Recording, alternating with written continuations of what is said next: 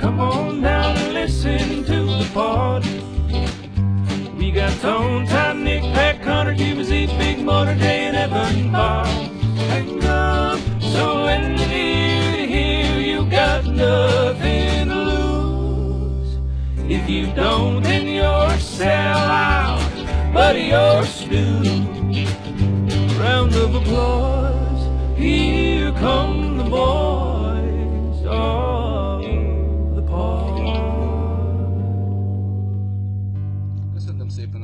hallgatókat, ez itt a Töredékek nevű podcast 22. adása, és itt van velem Edwin, Sziasztok!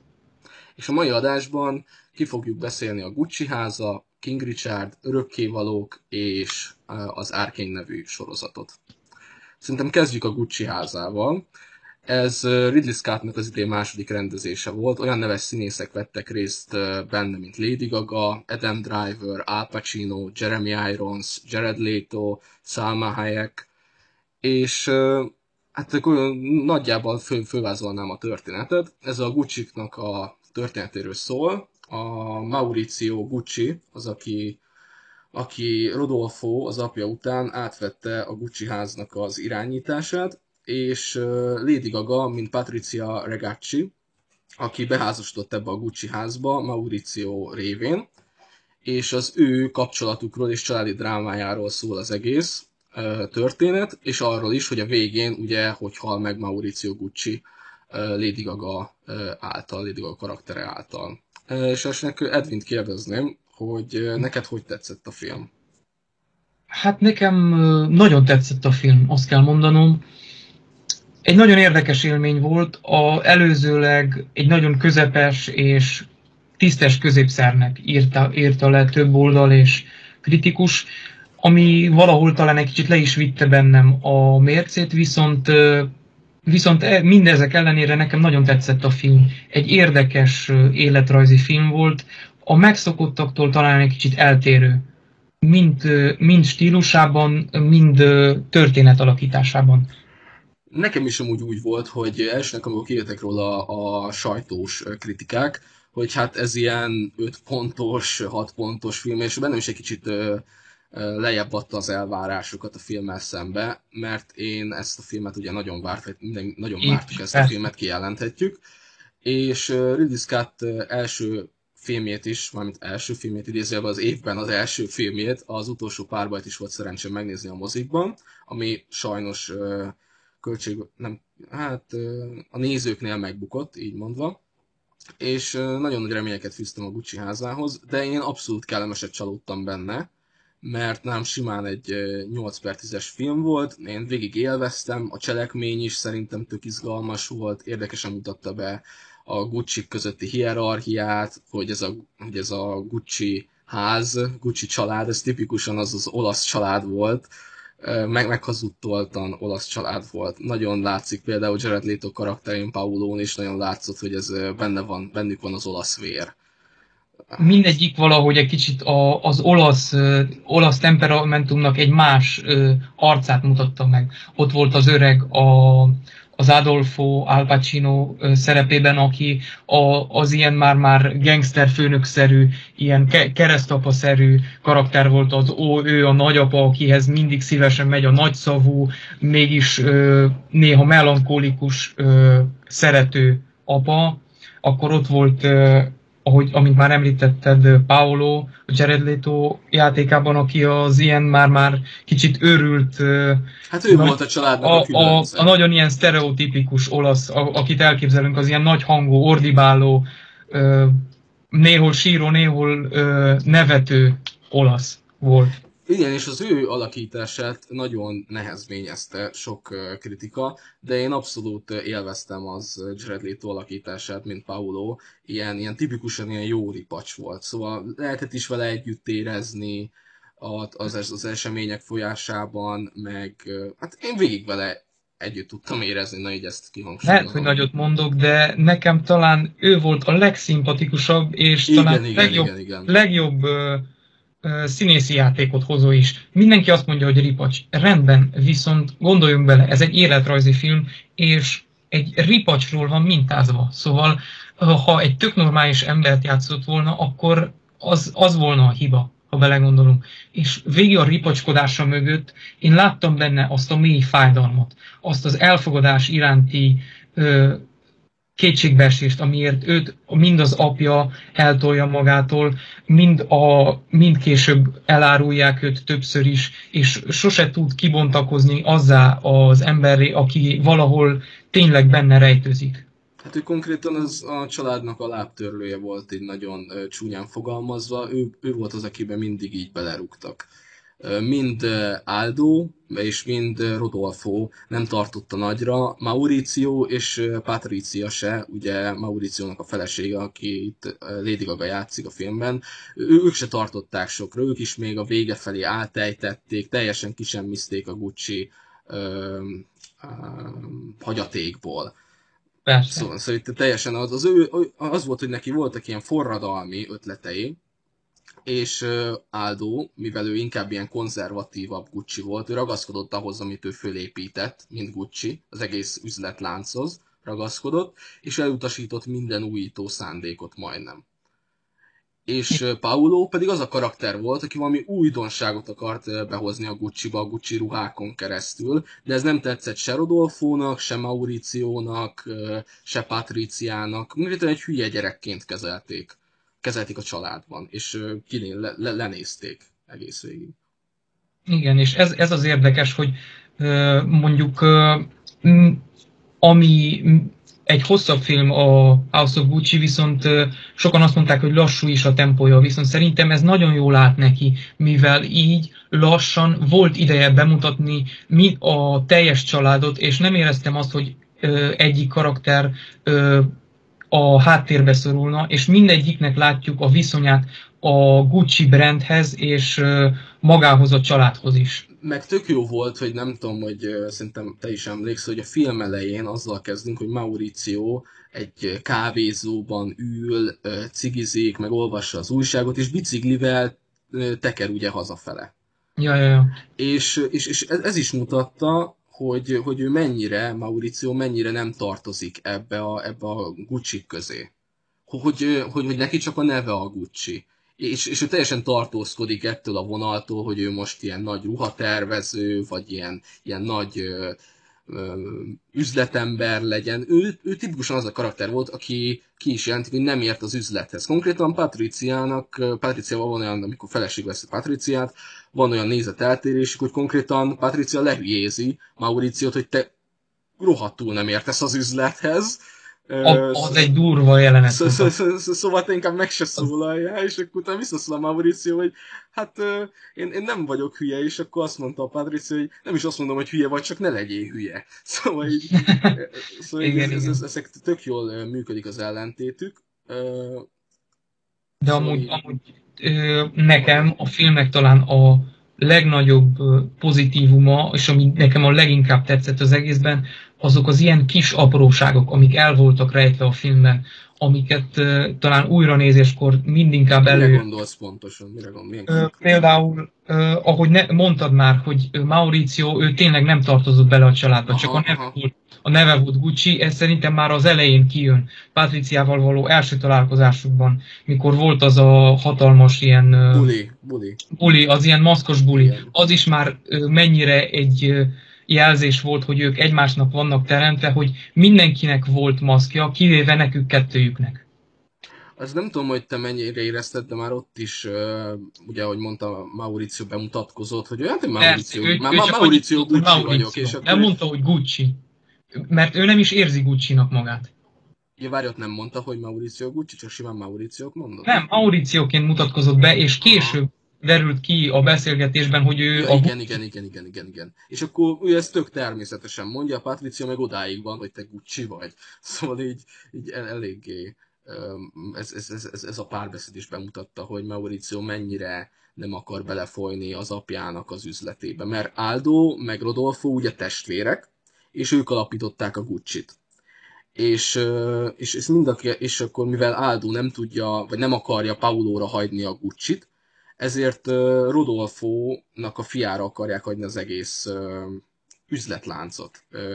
Igen. De ugye Rodolfo meg Mauricio között kialakul egy konfliktus, amikor ugye bemutatja az apjának Patriciát, hogy hát, és akkor Rodolfónak megvan a véleménye, hogy hát fiam, konkrétan azt mondja neki, most uh, eléggé kisalakítva, hogy dugd meg, és, uh, és, és csak kérlek nevet feleségül.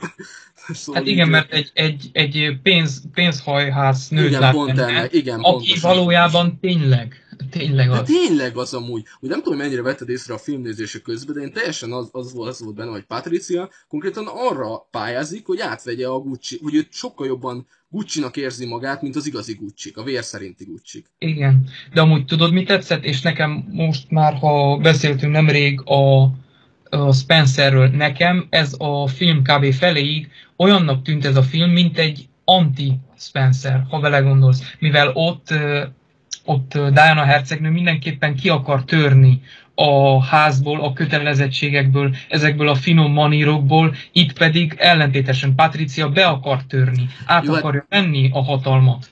Jó, hát ez azért van, ezt, ezt persze nyilván lehet ezt is rámondani, hogy egy, hogy egy anti-Spencer, de, Jó, ez ilyen de igen, ez, ilyen, ez, ez ilyen nagyon idézőjelbe tenném, de persze. de persze, hogy benne van, a Patricia pont a csillogásra, hatalomra vágyik, hogy, hogy, hogy, hogy megismerjék, stb. stb. erre vágyik. Erre, erre izére. Én, én, inkább az ilyen anti-Spencernek, én nem, nem anti-Spencernek, hanem a Spencer hasonló hangvételű film, amit nemrég láttam, a Kutya Karmai Közt című Netflixes filmet tudnám hasonlítani, de most hagyjuk a Spencer-t meg a Kutya Karmai Közt filmet, hanem térjünk vissza a Gucci-hoz. És akkor ugye ez, ez, ez, ez a konfliktus kialakul Rodolfo és Mauricio között, és akkor ezért uh, Patricia és Maur- Mauricio ugye elmenek Áldóhoz, hogy, uh, hogy legyen apja helyett apja, Mauriciónak, és vezesse be a gucci hát a Gucci üzletbe konkrétan. Szóval Patricia erőlteti rá Mauricióra, hogy részt vegyen, konkrétan eszközként használja Mauriciót a céljai eléréséhez. Ja, pontosan. Kon- Viszont konkrétan. Tudod mi, nekem hogy jött át ez az egész, hogy például Patricia és Mauricio kapcsolata nagyban a pénzre alapszik, mert tényleg egy pénz és hataloméhes nő Patricia, viszont egyfelől már annyira beleveszett a kapcsolatukba, hogy valahol tényleg szereti Mauriciót. Nem csak és, a pénzért. És amúgy, ha észreveszed, ez a, ez a pénz éhesség, vagy pénz utáni vágyakozás, ez a film vége felé ráragad Mauricióra, miután ugye elválnak Patriciával, és lesz egy új barátnője, és konkrétan ő lesz a Gucci-nak a feje, és ráragad ez Mauricióra is ez a, ez a temperamentum. I- igaz, sokkal nyugodtabb, mint Patricia, de ráragad ez a pénzéhesség. Konkrétan már nem nézi az árcédulát, hogy mit vesz. Konkrétan adósságba haj, ho, ö, taszítja a Gucci-t. átformálja. Patricia valahol átformálja. Igen, átformálta, mert például az elején, amikor így elmentek New Yorkba, mert ugye New Yorkba költöztek, hogy, hogy közel legyenek áldóhoz, és konkrétan az, hogy bementek egy üzletbe, és akkor a Patricia az így próbálgat föl ruhákat, minden, és akkor megkérdezi a Mauricio, hogy szívem, ez mennyibe kerül, vagy, és érted, hogy az, a, az ára után érdeklődik, és, Maur, és a Patricia meg azt mondja, hogy aj szívem, hagyjad, mert ez most kit érdekel, érted? Szóval így, akkor Mauricio fontos volt, hogy mennyit költ, meg stb. úgy is, hogy ő Gucci volt, érted, hogy volt pénze. Igen, mert valahol ö, benne voltak ezek a hétköznapi jelenetek, az, ahogyan ő, ki, ő neki megvolt a kitagadása a házból, mikor, mikor Rodolfo... El... De azt tegyük hozzá, hogy Mauricio saját magának választotta a kitagadást, Igen. Paulo Igen. pedig nem, hogyha így visszatérünk erre a kettős ellentétre itt. Igen, pontosan. És amikor őt kitagadják, kitagadja az apja a házból, ő ö, valahogy akkor éri meg ö, az aranykorát, akkor van számára a legszebb napok, amikor ki, ki, ragad, ki kerül ebből a hatalmi játékokból és ebből az egész iparból. Én úgy látom, hogy ezek a napok voltak, amik őt Már igazán... úgy gondolod, hogy amikor még a Patricia révén nem került be a gucci Igen, igen, pontosan. Értem, értem, értem. De mégis valahogy, mégis valahogy ez a sors várt rám. Hogyha nem jön Patricia, így is úgy is ő örökölte volna a vagyont. valamilyen szinten ez ott volt, csak nyilván Igen. Patricia habitusa, ö, ö, üzleti érzéke ö, átragadt Mauricióra. Konkrétan tőle tanulta el Patriciától. Hát igen, valószínűleg, ha nem ismeri meg soha Patriciát, ö, lehetséges, Ö, hogy várj, nem várj, tudta, várj, hogyha nem- ismeri hát meg, sorsa abba kifutott. Ja, igen, hogyha nem ismeri Patriciát, akkor nem hal meg. szóval, Jól van. Nem akartam ennyire egyenesen mondani, de igen. igen, szóval ez így, ez így, ez így benne volt. De amúgy, a, ahogy, ahogy mondták is a játék idejére, hogy lehet, hogy egy kicsit mondhatott a film, szerintem tök jó volt, hogy bemutatták nekünk az összes családtagot, az ő jellemüket megismertük, Aldo révén megismertük a Gucci-knak a múltját, honnan indultak, milyen kis ol- olasz konkrétan tanyáról indultak el, hogy, hogy, hogy készítették a bőrből a, a táskákat, cipőket, öveket, stb. Lehet, és mondják sokan, hogy egy kicsit áshatott volna mélyebbre a film, de, de én nem éreztem ennek szükségét. Szerintem az már ö, Szerintem az túl száraz nem, nem ez volna. volt a filmnek a fókusza, Igen, hogy, szerintem az- hogy az- maga hogy működött a biznisze, bár szerintem ez is nagyon, nagyon jól be, be volt mutatva. Ö, meg volt ö, Ridley Scottnak a víziója arról, hogy mennyit akar láttatni velünk abból, ami történik. Például maga egy nagyon fontos szál az, hogy ö, hogyan keresnek igazán sok pénzt a, a Gucci termékek, hogy mi az igazi bejövetel. Nem a nagymárkás ruhák, hanem pont az ilyen filléres ö, duplikációk azok, amik az igazi pénzt hozzák. És azon kívül is több ponton be van mutatva a, például a Paolo ö, idézőjelben felemelkedésekor, hogy ö, hogyan működik az egész ö, ilyen divatipar és az a fellépés is, amikor neki vége lesz. Szóval szerintem azért bőven kaptunk abból, hogy a, a Gucci, mint üzletipar működéséből. Szerintem is bőven kaptunk konkrétan, amikor Aldo is így elmondja, hogy szerinte... Például azt tök jól elmondta, hogy amikor Patricia meglát egy meglát a házvezető nőjénél egy Gucci táskát, és utána jár, hogy hol vette, olcsóbban, tudod, nem egy Gucci üzlet ö, Igen. láncnak a boltjába vette, hanem kinn a piacon konkrétan egy hamisítványt, egy jó hamisítványt vett Gucci táska révén, és teljesen fő volt háború a Patricia, és elmentek Aldóhoz, hogy hát ez, ez mi a franc. És Aldo konkrétan megmondta, hogy amíg veszik a Gucci-t, addig ez neki nem számít. Meg konkrétan amíg a szegényebb, szegényebb idézőjelbe, hétköznapi ember is hozzá tud jutni ahhoz a termékhez, amit az ő boltukban sokkal drágábbnak, drágábban az elitnek árulnak, és viszik a Gucci hírét, stb. stb. Addig neki nem baj, hogy mások hamisítványt vesznek, mert neki ez nem profit kiesés. Sőt, sőt, hát tőlük vannak azok a izék, a maguk a termékek, az ők duplikációik, és ha jól emlékszem, azt mondja, hogy a haszon nagy részét azok hozták. Igen, szóval ezt így, ez, ez, ez így teljesen jól mondta, és akkor utána oda is szúr nyilván egyet a Patriciának, hogy ez nő ne szóljon már bele az üzletbe. Szóval ez, Igen. ez jó, jó, ez most... Akkor Ne, ez, ez, történik meg az eltávolodásuk Adolfótól. Igen, konkrétan akkor döntik ki, hogy be fogják majd ö, sározni majd a, a izé csalásával, a, hogy ö, az a... Az adócsalás. Igen, adó, adó, igen, az, nem jutott eszembe, igen, az adócsalásra, és akkor akkor kerül egy ideig börtönbe, és akkor nyílik meg a lehetőségük előttük, hogy hogy átvegyék a gucci az irányítását közösen. És, és akkor szövetkeznek Paolóval, aztán Paolo is felesleges lesz nekik, és ő, őt is kikosarazzák a filmben, szóval így teljesen Amúgy szerintem talán az volt a legcsúnyább, vagy a leg, legrosszabb Hát lépés. konkrétan figyelj, amikor moziban néztem, én ökölbe szorult a kezem, amikor volt az a veszekedés, hogy gyerünk, Paulo, osszad ki őket. Szóval így, az, az, az, Ja, az ja, ja, ja, ott a kocsinál, ott a kocsinál, igen. Elkezdő, az hogy a feleségem kiénekelte a lelkét, és basszus, ti meg odaállítotok zsarukkal, és az nagyon nagy volt, szóval az, az Hát- hát, teljesen átéreztem a csávót, ja. Az, az nagyon jó volt.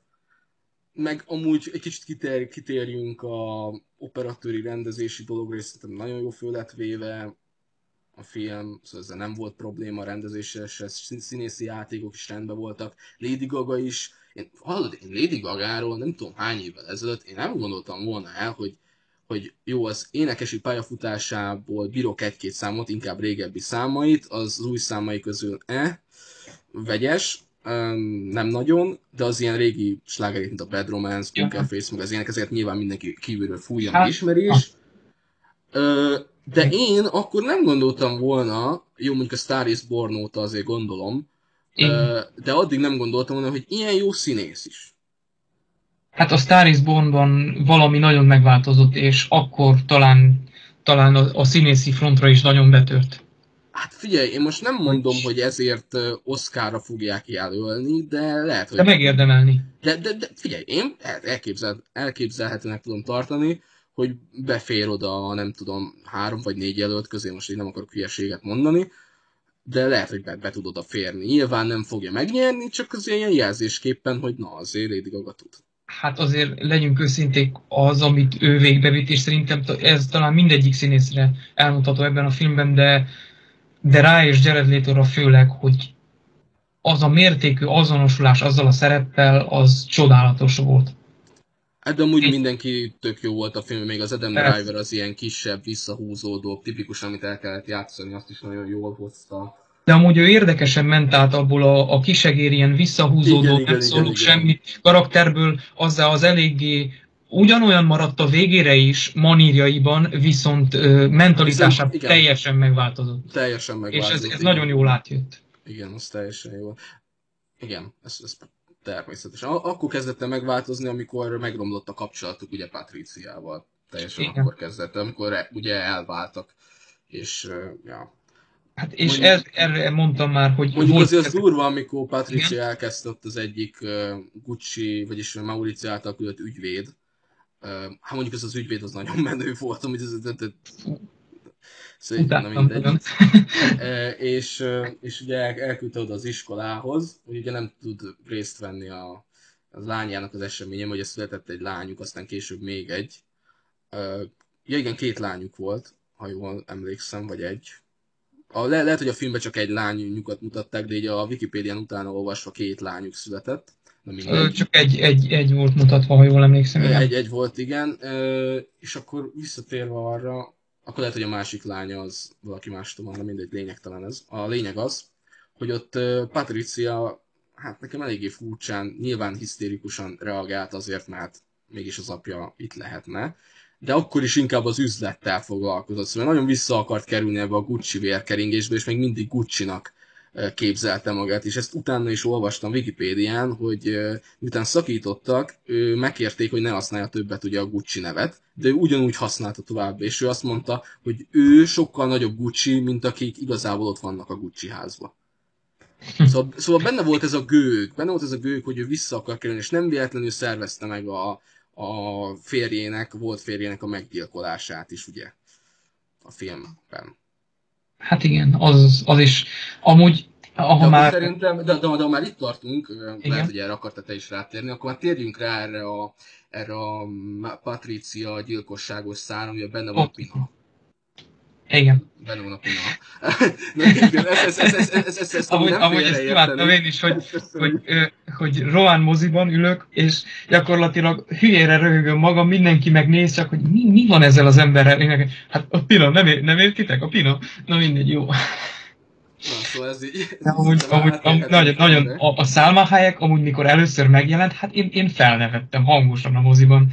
Csak meghallottam hangját, és basszus, itt van a Salma Hayek.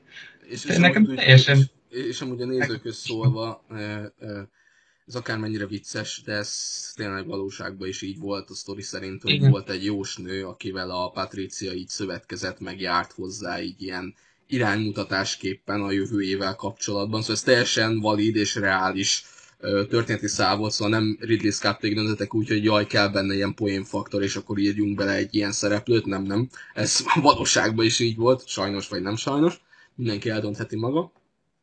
De igen, ez a filmnek, ez a része, ez eléggé gyengusz volt szerintem, hogyha Hát, mondhatnánk ilyen negatívumot a filmről. Ö, a, a film valahogy ö, kicsit ö, balanszírozott, mert nem mutatta be se komolyan, se igazán humorosan. Valahol a kettő között ö, akarta a, ezt elmagyarázni, ezt a sztoriszállat, és talán annyira nem működött, és szerintem Salma Hayek elég lett volna egy cameo szintjén bemutatni őt. Hát, Jó, de azért mégis érted, hogy a gyilkosság kitervelésében mégis azért nem annyira komoly szerepet, de szerepet játszott valamilyen szinten Patricia vonaláról, ezért nem lehetett volna cameo szintre leredukálni az ő szereplését, csak mondjuk egy kicsit nem olyan gyengén megírva kellett volna ezt kivitelezni, ezt a szállat a sztoriban. Mert addig, ameddig a gucci az üzletére, meg a Patriciának az üzleti érzékére, meg, a vele, meg az ő és Mauricio kapcsolatára, meg a családi konfliktusokra fókuszál a film, addig nagyon jól egybe van a film, és nagyon jól leköt. Amikor behozzák ezt a jósnős szállat, akkor egy kicsit elkanyarodunk egy olyan izé felé, amitől széteshetne a film, de nem esik szét, csak ez olyan, mint amikor van egy, egy asztal, és annak a negyedik lába az, az, az épp, hogy megtartja az asztalt. Hát azért szerintem ez messze nem volt annyira fontos. Persze a történet szempontjából fontos volt, viszont a játékidő nagyon kevés részét tette ki. Persze, szerencsére nem tolták amúgy szerintem, amúgy szerintem érdekes volt ez a kapcsolat egyfelől, mivel ö, Patricia, ö, mint a hataloméhes nő, hon, ki, kiben talált támaszt? Hát persze, hogy egy tévésztárban, akit végül annyira lesirányodik, hogy ő tartja el. Szóval ö, ez teljesen egy, ö, egy kicsit Patriciához hasonlóan kicsit már őrült ö, kapcsolat, viszont ez a, a jósnőség, ez a, ez a kicsit misztikus rábeszélése, ez viszi végül is rá arra, hogy megölje. Mert szerintem azért maga Patricia nem lett volna képes saját magától arra, hogy Ja, értem, úgy gondolod, hogy kellett, kellett egy külső ráhatás, egy külső mentor, aki ráveszi erre a cselekedetre, mondtam. Vagyis, ne, vagyis ne, konkrétan nem szóval ráveszi, nem mondja ki a filmbe, hogy akkor most öld meg. De rávezeti erre az útra. De, de rávezeti így, hát mint a ravasz, ravasz emberek, így rá, rávezeti erre, a, erre az ösvényre a Patriciát. És amúgy sokan felhozták azt, hogy lehet, hogy nem sokan, de hogy gyorsan lezavarták a gyilkosságot. Most bocsánat, de Wikipédián is, meg a sztorinak is utána olvasva. Egy, egy olyan bérgyilkosságból mit húzol el tovább. De tényleg, mit kell azon széttervezni magát? Szerintem az hülyeség lett volna, hogy a film elkezdi, vagy nekem magyarázni azt, hogy ja igen, így terveztük meg ezt a gyilkosságot, ilyen aprólékosan, meg minden. Nem, pont az a lényeg, hogy, hogy Patriciáék eb- ebben nem gyakorlatosak, ezért két ilyen nóném csávót kérnek meg pénzzel, sok pénzzel, hogy tegyék el lábalól bosszúból, féltékenységből és a pénz miatt Mauriciót a hát lábalól. És, és, ezt, és ezt nem kellett túl tervezni, ezt tök, tök, tökéletesen megmutatták, hogy hogyan lőtték le hangtompítós pisztolyjal éppen a Gucci ö, ö, épület előtt a Mauriciót. Szóval szerintem ez tök jó volt kivitelezve. Meg, meg, meg így visszatérve mindjárt ö, szó, szót kapsz, bocs, egy kicsit belét folytam a szót. Semmi gond, semmi. Ö, jó téged hallok mindig. Jó van, ne hízzel egy itt. Na, és akkor, és, és, és, akkor annyi a lényeg, hogy ez tök jó mutatta be a film szerintem, e, ilyen, hogy szerkezetbe foglalta az egész történéseket, hogy ugye a film is úgy kezdődött, hogy Mauricio ugye a, ugyanabban a, Mauricio ugye egy kávézóban, ugye kávét iszik, újságot olvas, rágyújt egy cigarettára, és biciklire ül. Na, ugyanígy kezdődik a végén is a gyilkosság. De éppen ez az, hogy, hogy amit az elején látunk, az maga a gyilkosságnak, az maga a gyilkosság, csak még nem tudjuk, hogy hova vezet az a jelenet, mikor ők megszólítják. És igen. ez nekem nagyon tetszett. Igen, hát igen. Az elején, ez elején azt hittem, hogy ez csak egy bevezetése a karakternek, és éppen a végre derül ki, hogy a kivezetése a karakternek. Igen, szóval Szóval ez így nagyon, nagyon tök jó volt ez a zárás. Igen, de, de szerintem ez jól állt neki ez az egész. Ez az egész. Vagy így lezárták az egész sztorit. Hát nem tudom, még olyan kis dolgokat említenék meg a filmről, hogy ugye a filmben ez nincs benne, ja de benne van, bocsánat, sorry, nem, nem mondtam ilyet, benne van ugye, hogy ugye elítélik Patriciát két éve rá, a Mauricio meggyilkolása után, ugye 29 év börtönbüntetést kap, kapott, elítélték ugye gyilkosság megszervezése miatt, és amúgy 2016-ban szabadult a börtönből. Sokszor próbált ugye öngyilkos lenni, meg stb. stb. És egy vicces sztorit is elmesélek, hogy képzeld el, hogy egy idő után az ügyvédje kiarcolta neki, hogy a vadászgörénye az mellette legyen a börtönbe, vagy együtt legyenek a börtönbe. Hát igen. Ja, igen, szóval így annyi a lényeg, hogy végül elnyerik méltó büntetésüket a tettesek, és én azt mondom, hogy ez egy nagyon élvezetes kis olasz hangvételű, amerikai rendező rendezésében elkészült életrajzi dráma volt, én nagyon élveztem, volt ritmusa, soundtrackja nagyon jó volt szerintem, szerintem nem minden stimmelt, nekem nem, mondom, hogy kellemeset csalódtam a filmbe, és én teljesen jó szórakoztam rajta. Nem tudom, hogy te ezt hogy látod, Edwin, vagy még itt akartál mondani, amit előzőleg el akartál kezdeni. Hát túl sok mondani való már nekem sem lenne, én is csak annyit még akartam mondani, hogy nekem ez mindenképp az életrajzi filmek közül egy kiemelkedő darab volt, mivel nekem nagyon tetszett ez, ahogyan a, fi, a filmnek maga a tempója valahogy annyira kifinomult volt, és kicsit olyan fe, talán felszín, nem is felszínes, nem ez a jó szá, kifinomult volt, akár maga a brand, amit bemutatott, és a család. És nagyon olaszos volt, ami nagyon tetszett, és egy szépen felépítette ezt a, az amúgy annyira nem túlzottan komplex, viszont érdekes történetet. Amit amúgy nagyon jó zenékkel tett, amit ezt szerettem volna még megemlíteni. A Eurythmics számai, a Blondinak a híres betétszáma Heart of Glass, ami hát minden trailer alatt szólt, egyszerűen elvarázsolt. Nagyon, nagyon jó soundtrackja volt. Szerintem is teljesen egyetértek. Nagyon jó, jó kis film volt. Na, de szerintem akkor lépjünk a következő filmünkre, amit uh, uh, ki fogunk beszélni. Vagy inkább Edwin fog róla mesélni nektek, mert én ezt a filmet sajnos nem láttam. De ez a King Richard, ami ugyanúgy egy életrajzi dráma. Richard Williams, a híres teniszezők, Venus és Serena Williams apja edzői életét követi nyomon és mutatja be. És Richard Williams még itt él közöttünk, és ő a filmnek az executive producere, és a főszerepben pedig Will Smith-t láthatjátok, akit, akinek az alakítását, alakítása miatt azt pedzegetik, hogy Oscar díjat, vagy hát Oscar esélyes is lehet ezzel az alakításával. És most átadom Edwinnek a szót, hogy meséljen nekünk erről a filmről. Hát igen, King Richard. Na, ez, ez a film egy érdekes darab, amit ami amúgy, ha már előzőleg a House of Gucci esetén egy életrajzi film, egy különleges életrajzi filmről beszéltünk, akkor ez egy sokkal ö, megszokottabb, a klasszikus ö, ö, formátumhoz, a klasszikus klisékhez idézőjelben igazodik ez a film, és egy, nagy, egy amúgy nagyon szórakoztató és érdekes életrajzi film King, King Richardról, vagyis Richard Williamsről, a, amint már említetted, a Venus és Serena Williams testvérpár édesapjáról, és az ő álmáról szól igazából ez, és az ő karakteréről, karakteréről nem is annyira magukról a lányokról. Ezt az álmát, ezt, ezt kifejtenéd már, mint olyan értelemben, hogy neki az az álma, hogy a lányaiból uh, profi teniszezőt faragjon? Erre gondolsz? Igen, igen, igen Aha. pontosan ez, erre akartam kitérni, hogy ő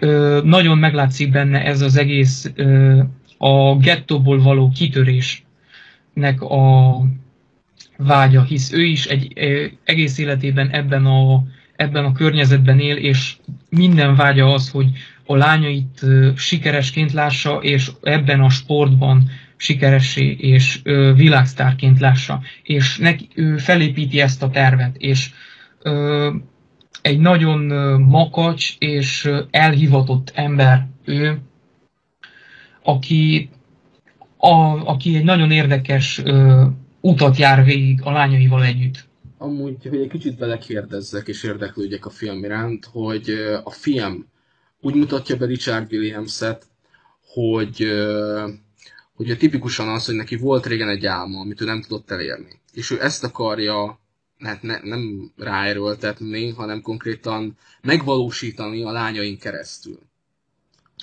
Hát igen, mert ez is érdekes, mert általában azt mondják a szülőkről, hogy a maguk létre nem jött álmait próbálják Igen, igen, igen. Pont ezért akarok rákérdezni, hogy, hogy ez a idézőjelben, hát nem idézőjelben, ez konkrétan káros nevelési módszer, hogy, ez, hogy, hogy ezt alkalmazza Richard Williams, vagy csak ő meglátja a lányaiba a tehetséget, és ki akarja hozni belőlük a maximumot. Nem pedig az van, hogy hát én egy középszerű teniszező voltam, és én beletek ki akarom hozni a maximumot, hogy híresebbek legyetek, mint én. Értem? Na, hát akkor ezt egy kicsit távolabbról kezdeném.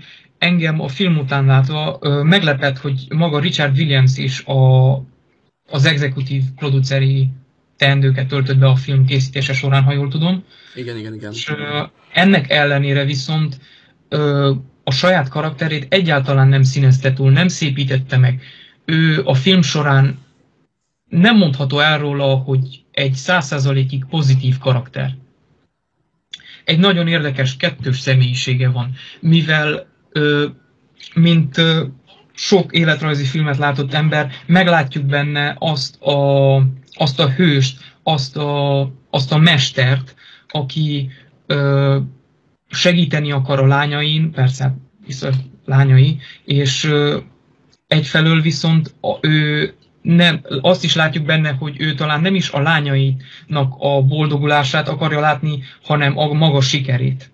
Akkor, ja, akkor ez most megerősíted azt, hogy inkább az ő álmát akarja valóra váltani a lányát. Ez, ez nagyon kettős. Ez nagyon, ez kettős. nagyon kettős? Hm. Igen, mert ő egy, egy nagyon erős személyiség, aki például többször jelenik meg a, a filmben, ami talán egy idő után engem zavart is, hogy leír egy ilyen, leír ilyen köröket mindig megjelenik az, hogy jön egy új, egy új szponzor, egy új segítő a filmben, aki előre viszi a lányaikat, viszont határokat szab. És ő semmilyen esetben nem, nem vállal kompromisszumot, nem fogod el semmit, neki csak a terve van, a híres terve, amit legalább vagy 25-ször hallunk a filmben. De itt mondjuk... Meg, megvan a terve, és ahhoz tartja magát. És ez egy időben egy, már oda jut, hogy már a feleségével is komoly problémák és komoly veszekedésekhez vezet.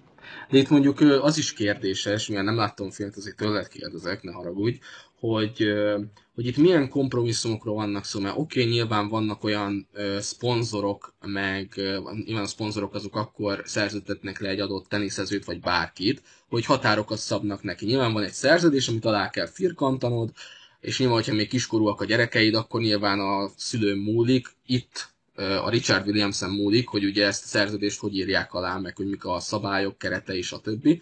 De itt úgy utasítja, utasítja vissza ezeket a szponzorokat, hogy semmi kivetni való nincs benne, csak az egója nem engedi ezt neki, vagy pedig a szponzorok szorítják a csajokat, a két lányát olyan keretek közé, amit ő nem akar. Szóval itt ő egy megmentőként pozícionálja a film, vagy pedig a saját egójához ragaszkodó emberként, hogy hát én nem engedek a szponzoroknak, mert én a saját tervemet tartom magam előtt.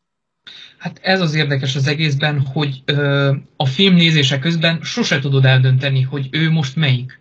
Mert ö, minden, minden alkalommal látod benne azt, hogy ö, látod a a szponzorok felől azt, hogy ők tényleg nem akarnak rosszat, és tényleg segíteni szeretnének, viszont azt is látod, hogy ez nem lenne elég ahhoz, hogy a Williamsek kinő, kinőjenek azzá, azokká, akik, mostan, akik mostanra váltak Ez, ez, ezért most szerintem nagyon föl keresztre fognak feszíteni, és ne értsétek félre ezt a kérdést, de a, olyan szponzorokat utasít vissza, akik fehérek. És ez egyáltalán nem kivetnivel való. Csak, csak ez azért akarom kérdezni, mert lehet, hogy benne, mert, a, le, mert az benne... akkori tenisznek a világa ö, fehérekből állt. Ja, hát fehér, nyilván, fehér, igen, igen. fehér emberekből állt, és ö, ez egyáltalán nem a, a fekete sportolókról mond el valamit, hanem arról a társadalomról. Ö, viszont itt ez megjelenik az, hogy ö, egyáltalán nem arról van szó, hogy őt a, a bőrszíne miatt próbálják elutasítani, viszont ő sokszor látja ezt. Ja, ezt, ő szóval, szóval ő azt hiszi, szóval a Sok, Williams hogy, az... Hogy, emiatt, hogy ő vele ki akarnak ö, ja, aha, aha. Ö, szép szóval baszni. Sokszor meg, megesik az, hogy ö, hogy ő amiatt utasítja vissza, és lenyom egy egész monológot arról, hogy ö, ők, ők a nagy fehér emberek, akik neki most ö, akarnak nyújtani egy kisebb összeget azért, hogy most őt megvegyék, és elvegyék tőle azokat a sztárokat, akik lehetnek majd a lányai, lányaiból. Jó, és várjunk ez... egy picit, várjunk egy picit, akkor itt pénzügyi dolgok is benne vannak a döntésben, hogy a Williams az nem Persze. kap annyi lóvét, amennyit akkor... Jó, gyerekek. Uh. Hát ez eléggé... Jaj, de nem, nem, nem, nem, nem, te félreértettél. Ő nem, nem egyáltalán ló, lóvét. Itt arról van szó, hogy folyamatosan jönnek a szponzorok, és ez egy nagyon érdekes életút. Engedd meg, hogy egy kicsit ö, nekiálljak akkor a sztorinak. Ö, a lányai onnan kezdenek, hogy nincs, ö, hogy az apjuk az egyetlen ö, trénerük. Uh-huh. És és végül az apjuk eljut, hogy beszélgessen, ha jól tudom, McEnroe, McEnroe trénerével, és ráveszi, hogy a lányait ingyen edze, és akkor viszont azt kéri akkor a tréner cserébe, hogy játszanak majd, a, játszanak majd a junior ligában, mert onnan fejlődött ki minden sztár. És ebben nem egyezik bele a Richard, és akkor ez valahol egy kettős helyzetbe teszi a nézőt, mivel ö, látja azt, hogy tényleg igaza van a trénernek, hogy minden sztár onnan nőtt ki, és hogy milyen más úton juthatnának el a sikerhez, mint, a, mint az, hogy beállnak a ligába. Viszont azt, azt is látjuk, hogy ő többet akar, mint a junior liga. Ő folyamatosan attól félti a lányait és a saját tervét, hogy ö, egy középszerbe esik, hogy elfelejtve lesz és nem, jut, nem jutnak el oda, uh, ahová ő megálmodta őket. És ez, ez hajtja folyamatosan tovább. De, de, de, de várjunk, várjunk, várjunk. várjunk. Hogyha, egy, hogyha egy junior ligába elkezdenek, elkezdenek versenyezni a lányai. Tegyük fel, mert ugye még fiatalok, azért junior liga. Igen. Akkor ott hogy tűnnének el a középszerűségbe hajók? Mert most, most, most én autóversenyzéssel kapcsolatban hozok valamit, minden Forma 1-es, meg majdnem minden nagy autóversenyző esnek gokártal kezdi és a gokártban egy idő után a tehetséges vagy följebb léphetsz a ranglétlán. Most például hozom a friss világbajnokot, Max Verstappen-t. Ő is 3-5-6 évesen gokártozni kezdett, és ilyen 15-6 évesen kezdett belépni a Forma 2-be, Forma 1-be. 18 évesen debütált a Forma 1-be, szóval ez, hogy, ő, hogy ezért nem akarja a junior ligába versenyeztetni a lányait, mert középszerűségbe mennének, hát ez csak akkor menne a középszerűségbe, hogyha majd magasabb szinten középszerűek, vagy már azonnal a junior ligába középszerűen teljesítenek. Szóval így ezt így nem értem. Vagy hát igen, ez, ez, ez, valahol, ez valahol számunkra is érthetetlen, a nézőnek is, mert ő ezt látja benne. És uh, tudod, a, arról is van szó sokszor, hogy uh, nem lehet, hogy attól én is félt, ne, nem lehet, hogy attól félt, hogy, hogy mivel a bőrszínük miatt őket nem karolják föl. Vagy valami, vagy nem, ez, ez, erre, csak, erről, csak erről, csak találkodok. Szóval így, hát igen, így elég nehéz. Próbálom a logikát meg, meg, meg, meglátni az egész dologba. Hát nem az, neki az, neki főleg a bőrszíne miatt, és amiatt, hogy ö, a gettóból jön, van egy elnyomás érzése. Aha, egy folyamatos elnyomás érzése, és akkor emiatt nem akar uh, ilyen kompromisszumokat meghozni, hogy bemegy a junior ligába, ami akkor, és a filmet végignézve számomra végig érthetetlen, hogy miért teszi ezt. Mert uh, végül is mi veszteni valója lenne, ahogy te is mondtad, onnan indulnak ki a sztárok. Viszont azt is látom benne, hogy ő tényleg attól fél, hogy a lányait felkerülnek egy szintre, viszont ottan azon, azon a középszinten, amin lesznek a junior ligában mondjuk, nem fognak kiválni olyan sztárokká, mintha eleve a felnőtteknél kezdenének. Érted? Érted, mire gondolok? Na ez, ez a... Richard Williams logikáját még mindig nem értem, de nagyjából értem. Hát senki sem érti, viszont ez a csodás, hogy mégis sikerült világsztárokat nevelni. De? Hát ez egy csoda, ilyen egyszer... De, de ilyen, várj, várj, várj, várj, várj, várj. A, a, a filmbe ö, megmagyarázzák nekünk, hogy hogy a picsába futottak be így? Már bocsánat a picsázásért. Hát nem, semmi gond. Meg nincs megmagyarázva végül is, de, hogy mondjam. Várj, de, várj egy kicsit, hogy, hagyd, hogy, hagy, hagy, hogy tovább magyarázom, légy szíves. mondja csak. Tudom, nagyon izgalomba hozott mostan, de... Nem, nem, tényleg ez valahol ö, kicsit csodás az egész, csodaszerű az egész, mert hát ö, ilyen, ö, ilyen nincs. ilyen az életben egyszerűen nincs, hogy kompromisszumok nélkül ö, semmilyen elfogadott ajánlat nélkül feljussanak végül, és mindent úgy csinál, és mégis mindent úgy csinált, ahogy ő akarta, és ahogy ő eltervezte. és ez a, ez a magatartása, ez a, az eltéríthetetlensége a saját tervétől, ez futtatta be a lányokat, akik végül is meg Rick Macy-vel egy másik híres trénerrel be, ö, kerülnek ö, kapcsolatba, és ő lesz az új trénerük, és neki is amúgy nem a tréner szabja, ahogy általában nem ő szabja meg a feltételeket, hanem ott is a, a Williams család, mivel ö, ténylegesen megvan bennük ez a hatalmas tehetség, amit mindenki meglát, azonnal meglát bennük. És ezért jönnek folyamatosan a szponzorok, akiket folyamatosan elutasít.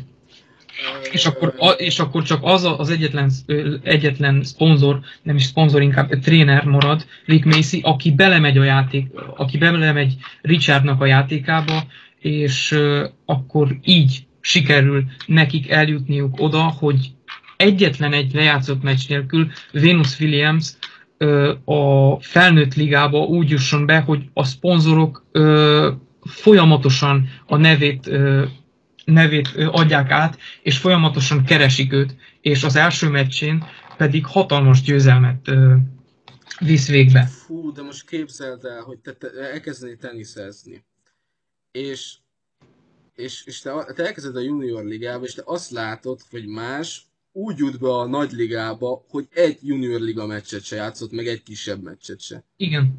Igen. Ez, ez, ez, az, ez, ez, ez, ez egy ez kemény, igen, ebben, igen, ez, ez tényleg egy... Akkor is, hogyha mekkora tehetség. Mert most például most hozok neked fel egy példát, nem tudom, hogy láttad de de magyar címén a Vezércseld, vagy angol címén a The Queen's Gambit, Netflixes sakkos sorozat, és ott még a kis Charles is, Charles-nak is, a híres sakkozónak, nyilván fikciós sakkozónak, végig kellett járni a ranglétrát, ilyen kisebb sakversenyek, és utána jöttek az ilyen nagy Franciaországban rendezett verseny, meg Oroszországban nagy izé, sakk legenda elleni verseny, szóval tényleg a ranglétrát végigjárta. Itt pedig úgy látszik, hogy, hogy Richard Williamsnek sikerült kiharcolni azt a lányainak, hogy ne kelljen végigjárni a, a tenisz ranglétrát, hanem azonnal a nagy kutyák között kezdjenek. Mert ő az egoista tervével, bocsánat, ezt csak itt tudom értem, az egoista tervével fejébe vette azt, hogy hát mi nem vagyunk is pornép, mi nem, milyen junior ligában nem fogunk játszani középszerű emberek között, mi azonnal megyünk a főligába. Hát végül is pontosan ez történik, és szerintem valahol ettől érdekes, hogy ő ő nem akar kompromisszumokat hozni, ez, ez tartozik, a, ez a legnagyobb jellemzője neki, mint karakter, hogy ő nem, ő nem hoz meg kompromisszumokat, ő eldöntötte, hogy a lányaiból világsztárt csinál, és úgy, ahogy ő eltervezte, az úgy fog végbe menni. És az a csodálatos, és tényleg egyszeri alkalom. Szóval ez, ahogy szokták mondani az ilyen fura videóknál, hogy ezt ne csináljátok otthon gyerekek, na ezt ne, ne csináljátok, tényleg ne, ne tegyétek, mert az életben kompromisszumokat kell hát, hozni. Hát, ilyen nincs, ami a filmben van, ilyen egyszer történik egy életben, és akkor, akkor viszont világsztárokat hozott létre. Ezt, ezt jól mondod, ez konkrétan, ez oké, hogy igaz történet alapján, most nem tudjuk, hogy színezték ki, a, a sztorit valamilyen Amúgy na, nagyon kevés, kevés változtatás volt benne. A, azután, amiután ö, utána olvastam, nagyon, nagyon kevés Aha. és lényegtelen. Na akkor most ezt ki, te is kihangsúlyoztad, hogy majd most én is ki fogok hangsúlyozni, hogy gyerekek, ilyen az életben egyszer van és csá. Ez olyan, mint hogy Budán is csak egyszer volt kutyavásár. Szóval erre ne alapozzátok semmilyen sportban a karriereteket, hogy majd az apátok, vagy a szüleitek, vagy nem tudom kik majd kiharcolják nektek a, a főligát a helyet, hogy szépen lassan haladva jutnátok el a nagyok közé. Szóval ez, ez tényleg ez ilyen mesébe illő történet konkrétan. Hogy, hogy, hogyha nagyon szigorú akarok lenni, ez a hollywoodi gics a realitásba. Igen, igen, valahol, és ez nagyon érdekesen jelenik meg a filmben maga ez, a, ahogy már mondtad, hogy ez egy mese, mert például nagyon érdekes, hogy ez nem a, a film maga, nagyon, ami nálam egy kicsit negatívum is volt, hogy ö, elég keveset szerepel benne maga a tenisz. Persze ez a, ez a fő téma, viszont leginkább a, a film Richard karaktere körül forog, és a, a körül, ahogy ő folyamatosan vívja ezt a párharcait a szponzorokkal, trénerekkel, és mindenkivel, aki, aki próbál segíteni nekik. A, és végül mégis mégis eljut oda, és az az érdekes, hogy ezek ellenére is, amiket elmondtam, ő mégis egy, ha nem is teljességében, de szerethető karakter. Én még azt szerettem volna rákérdezni Richard Williams személyével kapcsolatban, hogy akkor, ahogy elmondtad, a film nem egy bálvány, egy hibátlan bálványként mutatja be nem, nekünk. egyáltalán nem. Pont ez a cselekedetei miatt, amit itt eléggé sok negatívum vélen inkább a nyelvére, de mondjuk azt, hogy kiegyenlítődik, ahogy mondtad, mert én nem láttam ugye a filmet. Szóval vannak negatívumai is, meg pozitívumai is, mint minden embernek. De még arra szerettem volna rákérdezni a film kapcsán, hogy Vénusz és Selenára mennyire helyez hangsúlyt a film, mennyire mutatja be őket, hogy, mint lányok, akik ezt átélik a Richard Williamsnek a tervét, a nevelését, ő, őket mennyire mutatja be a film? Erre lennék kíváncsi. Amúgy ez is talán egy kisebb negatívum, hogy őket mint családként mutatja be a film. A, a, a teljes családot mutatja be, és látjuk azt, hogy Richard nem csak magukat, Vénuszt és Szerenát próbálja ezen, nem, nem csak a Vénuszról és Szerenával van így, hanem a teljes családdal, a feleségével, és a, ha jól tudom, másik három kislányával is ugyanezt a, az, a tanítást és életmódot folytatja. Azt, hogy beléjük szuszakolja, azt, hogy neki megvan a terve mindenkivel, és, e, és az alapján neveli őket, hogy ők, neki ki kell törniük abból a gettóból, ahol élnek. Nekik nem igazán van gyerekkoruk emiatt, hanem tanulnak, lefekszenek, tanulnak, lefekszenek, nagyon keveset szórakoznak. Igazából, igazából ez, a, amit most elmondtál előbb, ez annyit fűznék hozzá, hogy mindenki, aki a sporttal valami komolyat tervez az életébe, és azzal akar foglalkozni, egy ideig, amíg ki nem öregszik belőle, annál mindegyiknél így volt. Most néztem legutóbb a kicsi reklám, a Deviárnak a Happy hour egyik, nem happy, nem Happy hour bocsánat, ilyen, amikor meghívnak vendégeket magukhoz, ilyen podcastjébe, a Milák Kristóf világ, vagy olimpiai bajnok úszónkkal volt egy interjú, és ő is mondta, hogy kb. ilyen volt a gyerekkora, hogy apja vitte versenyekre, edzett, tanult, aludt kb. Így, így, így képzeljetek el, hogyha a sportalt elvesztek komolyan, de tényleg. Szóval ez, ez ilyen sajnos. No, hát igen. Uh, igen, igen, viszont ő nem csak, ez az érdekes, hogy nem csak a, azokat a lányait uh, val foglalkozott így, akik, akikből világsztárt próbált uh, létrehozni, hanem a, a mindenkivel. Ő, ő a feleségével is ugyanezt csinálta, és a másik három kislányával is. Ami viszont annak ellenére, hogy a teljes család nagy részt be van mutatva, zavart, hogy ö, Venus és Williams, bár megkapják a maguk ö, nagy jelenetét, mondjuk így, ö, elég, keves, elég kevéssé mutatja be azt, hogy milyen érzés például Vénusznak ez a folyamatos ö, remény, és annak az elveszítése, amit az apja visszautasít, és hogy hogyan éli meg azt, hogy ö, ő hirtelen ö, világsztár lesz. Ez, ez amúgy nagyon kevéssé van bemutatva. Van, van egy-két nagyon jó jelenet, viszont szerintem nem, nem, nem volt elegendő. Igaz, ez a film már címében is azt mondja, hogy itt Richardról és az ő víziójáról. Hát persze, mivel a, a film cím is King Richard, Szóval ez nyilván a, a címszereplőre fókuszál inkább a film, ahogy el is mondtad meg, ahogy be is mutattad. Én még azt szerettem volna rákérdezni még arra, ez szerintem lehet ez az utolsó pontunk is, hogy nem tudom, hogy akarsz valamit elmondani a filmről, de szerintem jól körül jártad, hogy sokan, vagy hát nem annyira sokan, de valakik kritizálták azt, hogy a családnak, Richard Williamsnek, a családjának a gettóból való kitörését. Hogy, hogy nem mutatta be azt a tényleg gettós életet. Ezt, ezt mennyire láttad te így?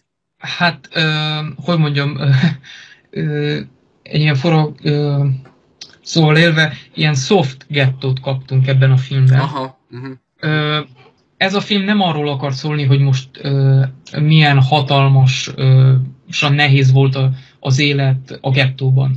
De viszont szerintem ö, egyfelől ez tetszett is, mivel ö, nem nem, nem egy nyomasztó és mindentől minden civilizától eltávolodó kört mutatott be, hanem egy teljesen átlagos,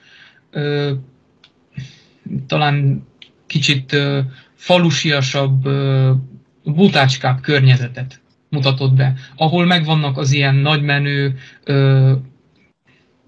gangster, gangster növedékek, akik folyamatosan bajlódnak a kislányokkal, és ebből is több konfliktus jön létre, viszont nem, nem volt egy nyomor negyedként, vagy egy teljesen élhetetlen környezetként bemutatva ez a gettó, nevezzük így, hanem egy sokkal élhetőbb, hétköznapi, viszont a, a, a tenisznagyságoktól a trénerek és a, az átlagos élettől viszont messze elmaradó ö, környezet volt ez.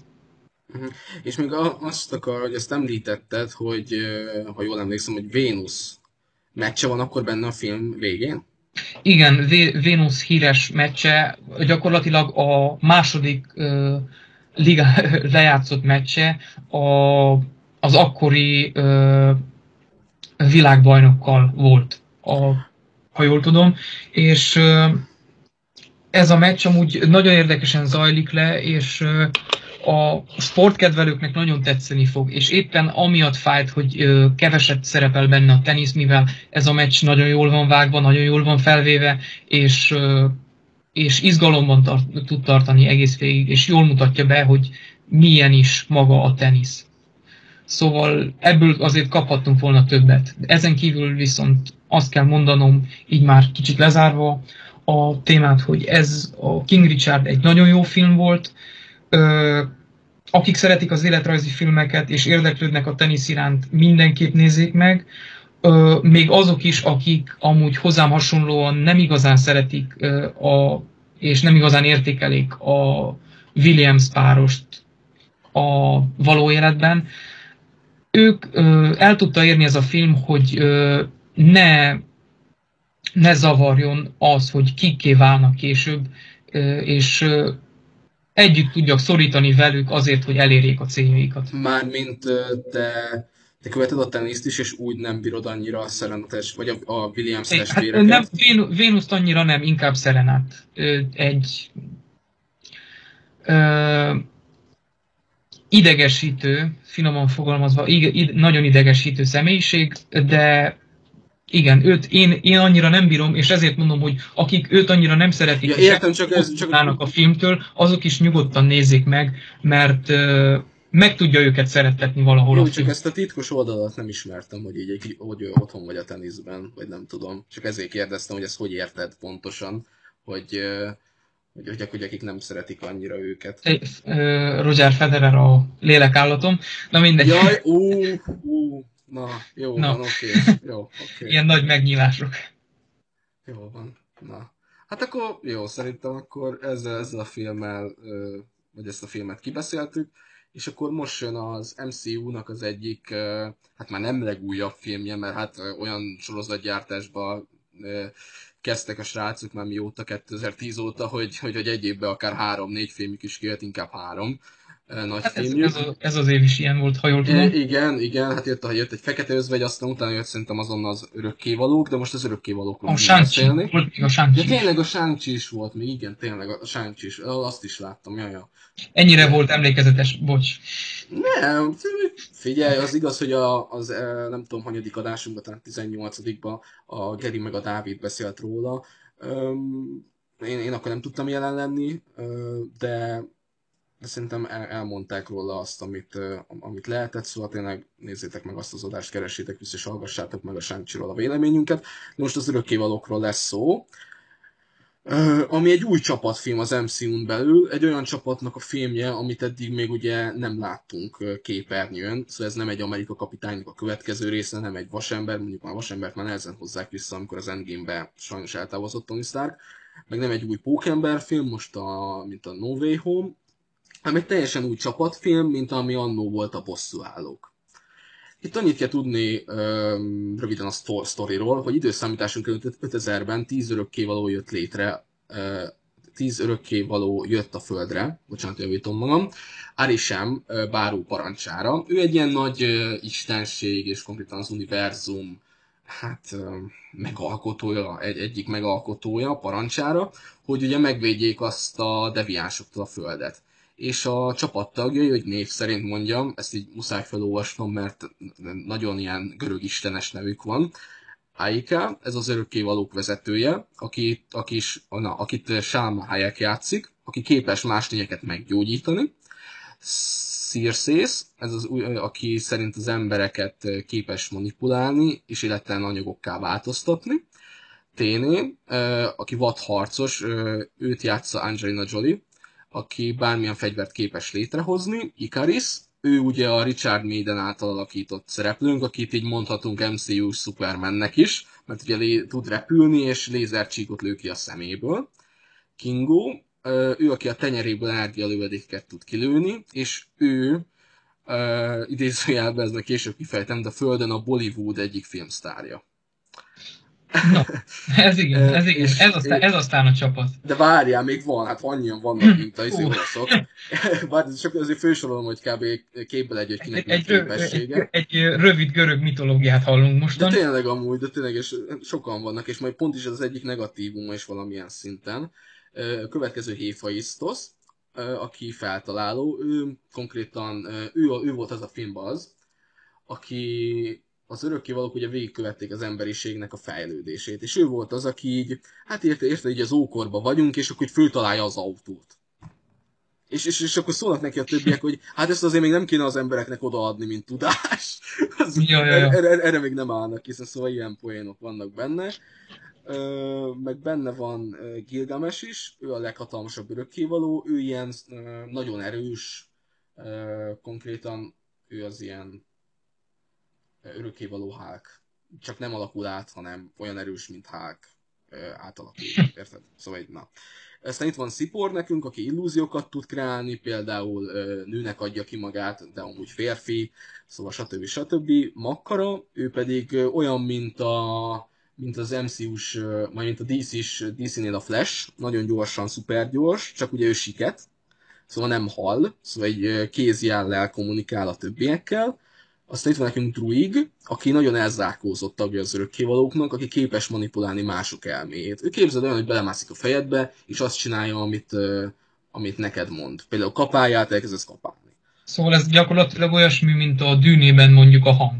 E, igen, mondhatni olyan, igen, mint a Jediknél, ugye, mert a dűne, vagy a, a George Lucas is a, a Star Warshoz a dűnéből vette ugye a hangot a Jedi erőnek, azt fejlesztette tovább, ugye bár. Ezt, ezt, ezt jó, hogy tudjuk. Mert amikor ez így beszarok, amikor valaki azt mondja, hogy ezt, amikor dűnéről írt, írt a kritikák kritikát, idézőjelben véleményt, hogy hát ezt a Star Wars-ból csorta a dűne. Hát miről beszélsz, bazd meg? Szóval, egy, egy, egy, dűnét az hamarabb megírták, mert, mert létrejött volna izé, a, a Star Wars. Szerintem még hamarabb megírta Frank Herbert, mint hogy izé George Lucas megszületett volna. szóval... Hát na jó, jó, azért, azért Jó, talán... azért azt nem, nem, de nyilván akkor még ilyen tinédzser lehetett George Lucasnak, mondhatni. Vagy, vagy már ilyen 20-as éveiben járó fiatalember. Na, de visszatérve az örökkévalókra, szóval ez a csapatunk, és uh, ugye a deviánsokat, uh, deviánsoktól ugye megtisztították ugye a földet, és uh, konkrétan visszavonultan beolvadtak az emberek közé. És várják ugye Arisem báró parancsát, mivel az örökkévalók neki tartoznak, ugye engedelmességgel ennek a bárónak, ennek az istenségnek, és ő mondja meg, hogy mit csináljanak.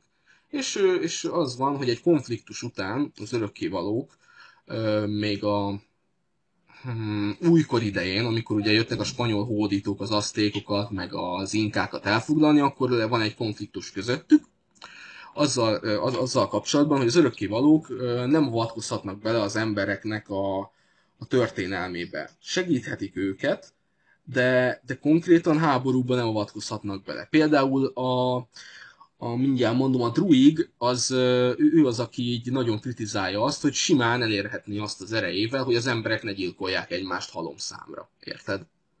Aha, de, hát ez, de, de ugye ezt nem, nem engedheti meg a kódexük, mert ők nem segíthetnek ilyen közvetlen az embereknek.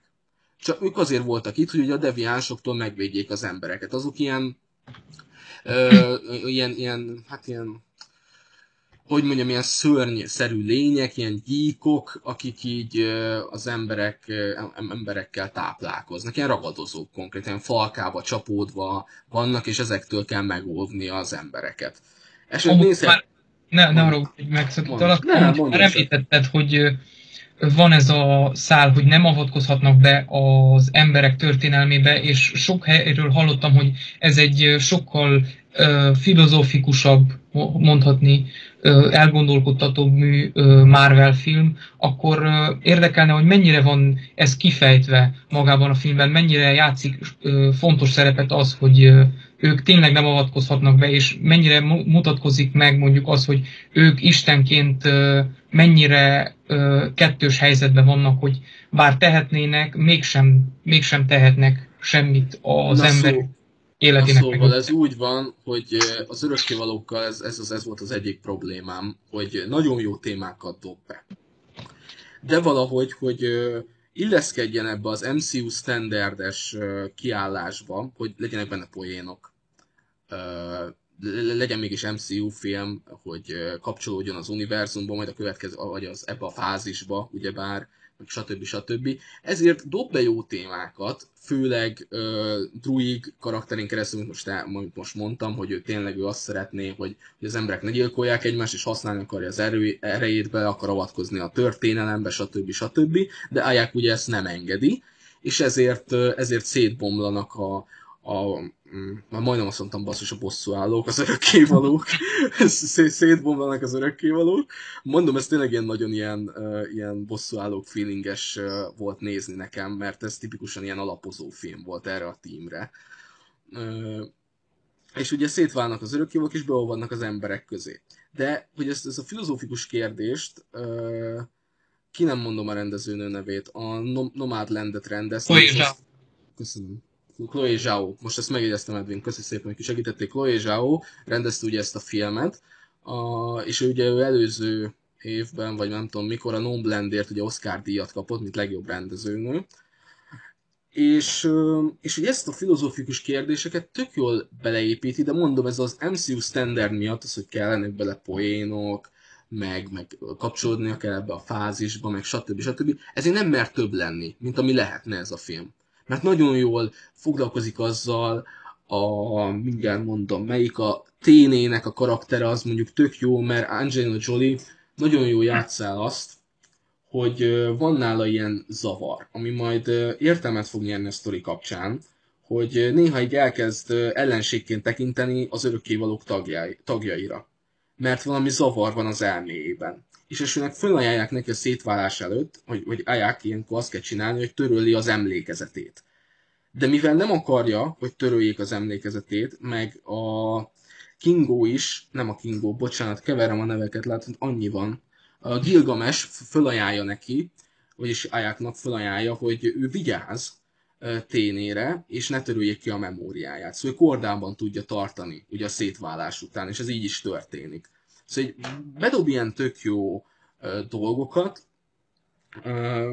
csak egyszerűen mondom, nem bír kibontakozni teljesen a film ilyen szempontból. Nyilván a végén ellenszegülnek az örökkévalók Arisem bárónak, amikor rájönnek a tervére, hogy mi volt éppen a terve velük örökkévalókkal, meg kiderül az örökkévalóknak az eredete is, ami teljesen hamisságra épült az ő szemükben, és Arisem ezt elárulja majd uh, Szírszének, aki, lesz, aki az új vezetője lesz majd az örökkévalóknak, mikor újra összeállnak, mert ugye ez úgy kezdődik a sztori, hogy Londonban van Circe és uh, mindjárt mondom Szipor, ők ugye közösen élnek, és uh, Circe-nek van egy pasia, egy új pasia, a Dane Whitman, akit a stáblistás jelenetbe bevezetnek majd a következő filmekre tekintve fekete lovakként. Ő amúgy a Kit Harington, nem? Igen, ki, igen, a Kit Harington által játszott karakter. Ő Circe-nek az új pasia. Régen pedig Icaris volt.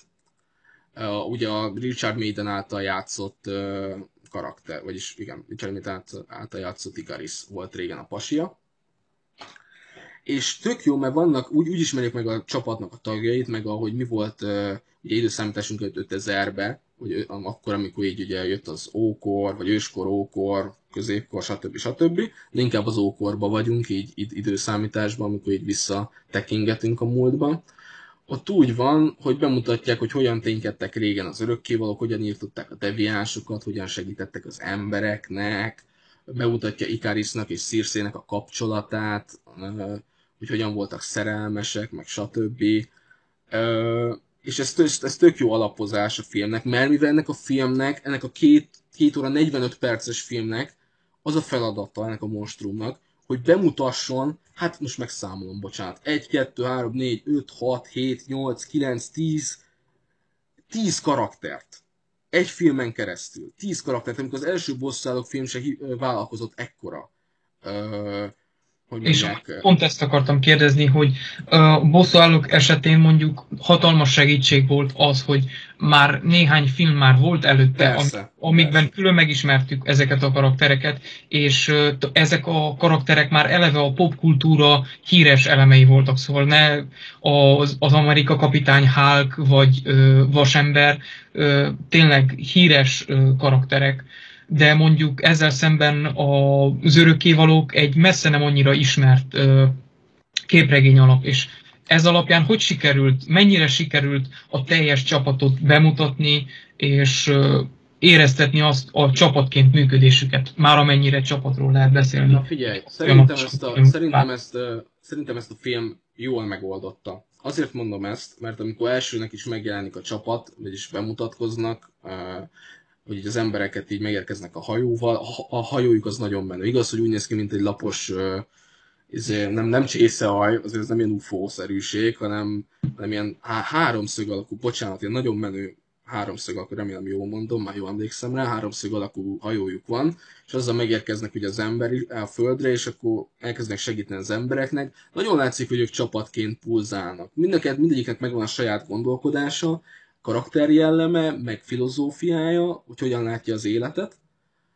Ö, és, és tényleg jól működnek csapatként. Szerintem ezt jól, jól sikerült bemutatni. Szóval mire vállalkozott a film, és nagyon nehéz volt neki, mert mondom, 2 óra 45 percbe sztorit mesélni, konkrétan egy olyan sztorit, mint ami így a bosszúállóknak egy, kettő, három, négy filmmel, négy film kellett nekik, ugye bevezeti Thanos-t. Itt konkrétan egy Thanos nagyságú, ugye, ugye Arisen Báró, ra volt egy film. 2 óra 45 perc volt, konkrétan egy, egy ilyen endgame-szerű fölvezetésre. Érted, mire akarok mondani? Ja. mondani? Szóval konkrétan a bosszoknak kellett egy-kettő, két film, ahhoz, hogy fölvezessék thanos -t. Itt meg konkrétan egy film alatt vezetsz fel olyan sztorit, mint ami a bosszoknak Thanos sztori. Azt szép, azt szóval, így, szóval így ezt szerintem tök jól megtalálták, mert mondom, az ilyen időbe való vissza, visszajátszásokkal, még ott is megismerik még jobban a karakterek jellemét, meg a jelenben játszódó szálakkal is így, így tök, tök jól megismerjük a karaktereket. Nekem például a kedvenc karakterem Ikaris volt. Az a tipikusan szótlan, ugye Richard Maiden által játszott karakter, tipikusan szótlan, akkor szólal meg, amikor kérdezik, amikor véleménye van. Szipor, az konkrétan csodálja őt. Tényleg. Konkrétan már majdnem azt mondom, hogy szerelmes belé, de, de, de, de ez, ez nem jelentik ki így nagyon. Ugye az első meleg szuperhős az a Héphaistos, ugye, aki afroamerikai is még mellette. Ezt most nem azért, jelen, nem azért hangsúlyoztam, hogy most uh, itt PC meg ilyenek, egyáltalán nem erről van szó. De nem, erről én is hallottam, hogy ez amúgy tényleg próbált ilyen uh, eléggé meredek, mondjuk úgy Szerintem dolgokat. nem volt meredek a Nem, az MCU-n belül meredek dolgokat ja, hát... csinálnak. Például, hogy azt, azt hiszem, ha jól tudom, volt benne egy szex jelenet is. Oké. Okay. Volt benne, várj, volt benne, de az, de az, az spoiler, az Ikaris és Circe között volt. Szóval férfi és nő, de most ha, mm, most, ha nem heteroszexuális Jaj, nem, nem, nem, nem. Az, az már túlzás lett. Az, az, az, az, az már, már az MCU-nak is durva lett volna. Hát én ezt nem mondanám, hogy durva lett volna, csak, csak őszintén nekem aztán mindegy volt most, aki, aki Ikaris meg Circe-nek a, izére hegyezi a farkincáját pornó helyett, az, vagy nem tudom mi helyett, az annak egészségére. Most, mi eltűnünk a helyes iránytól.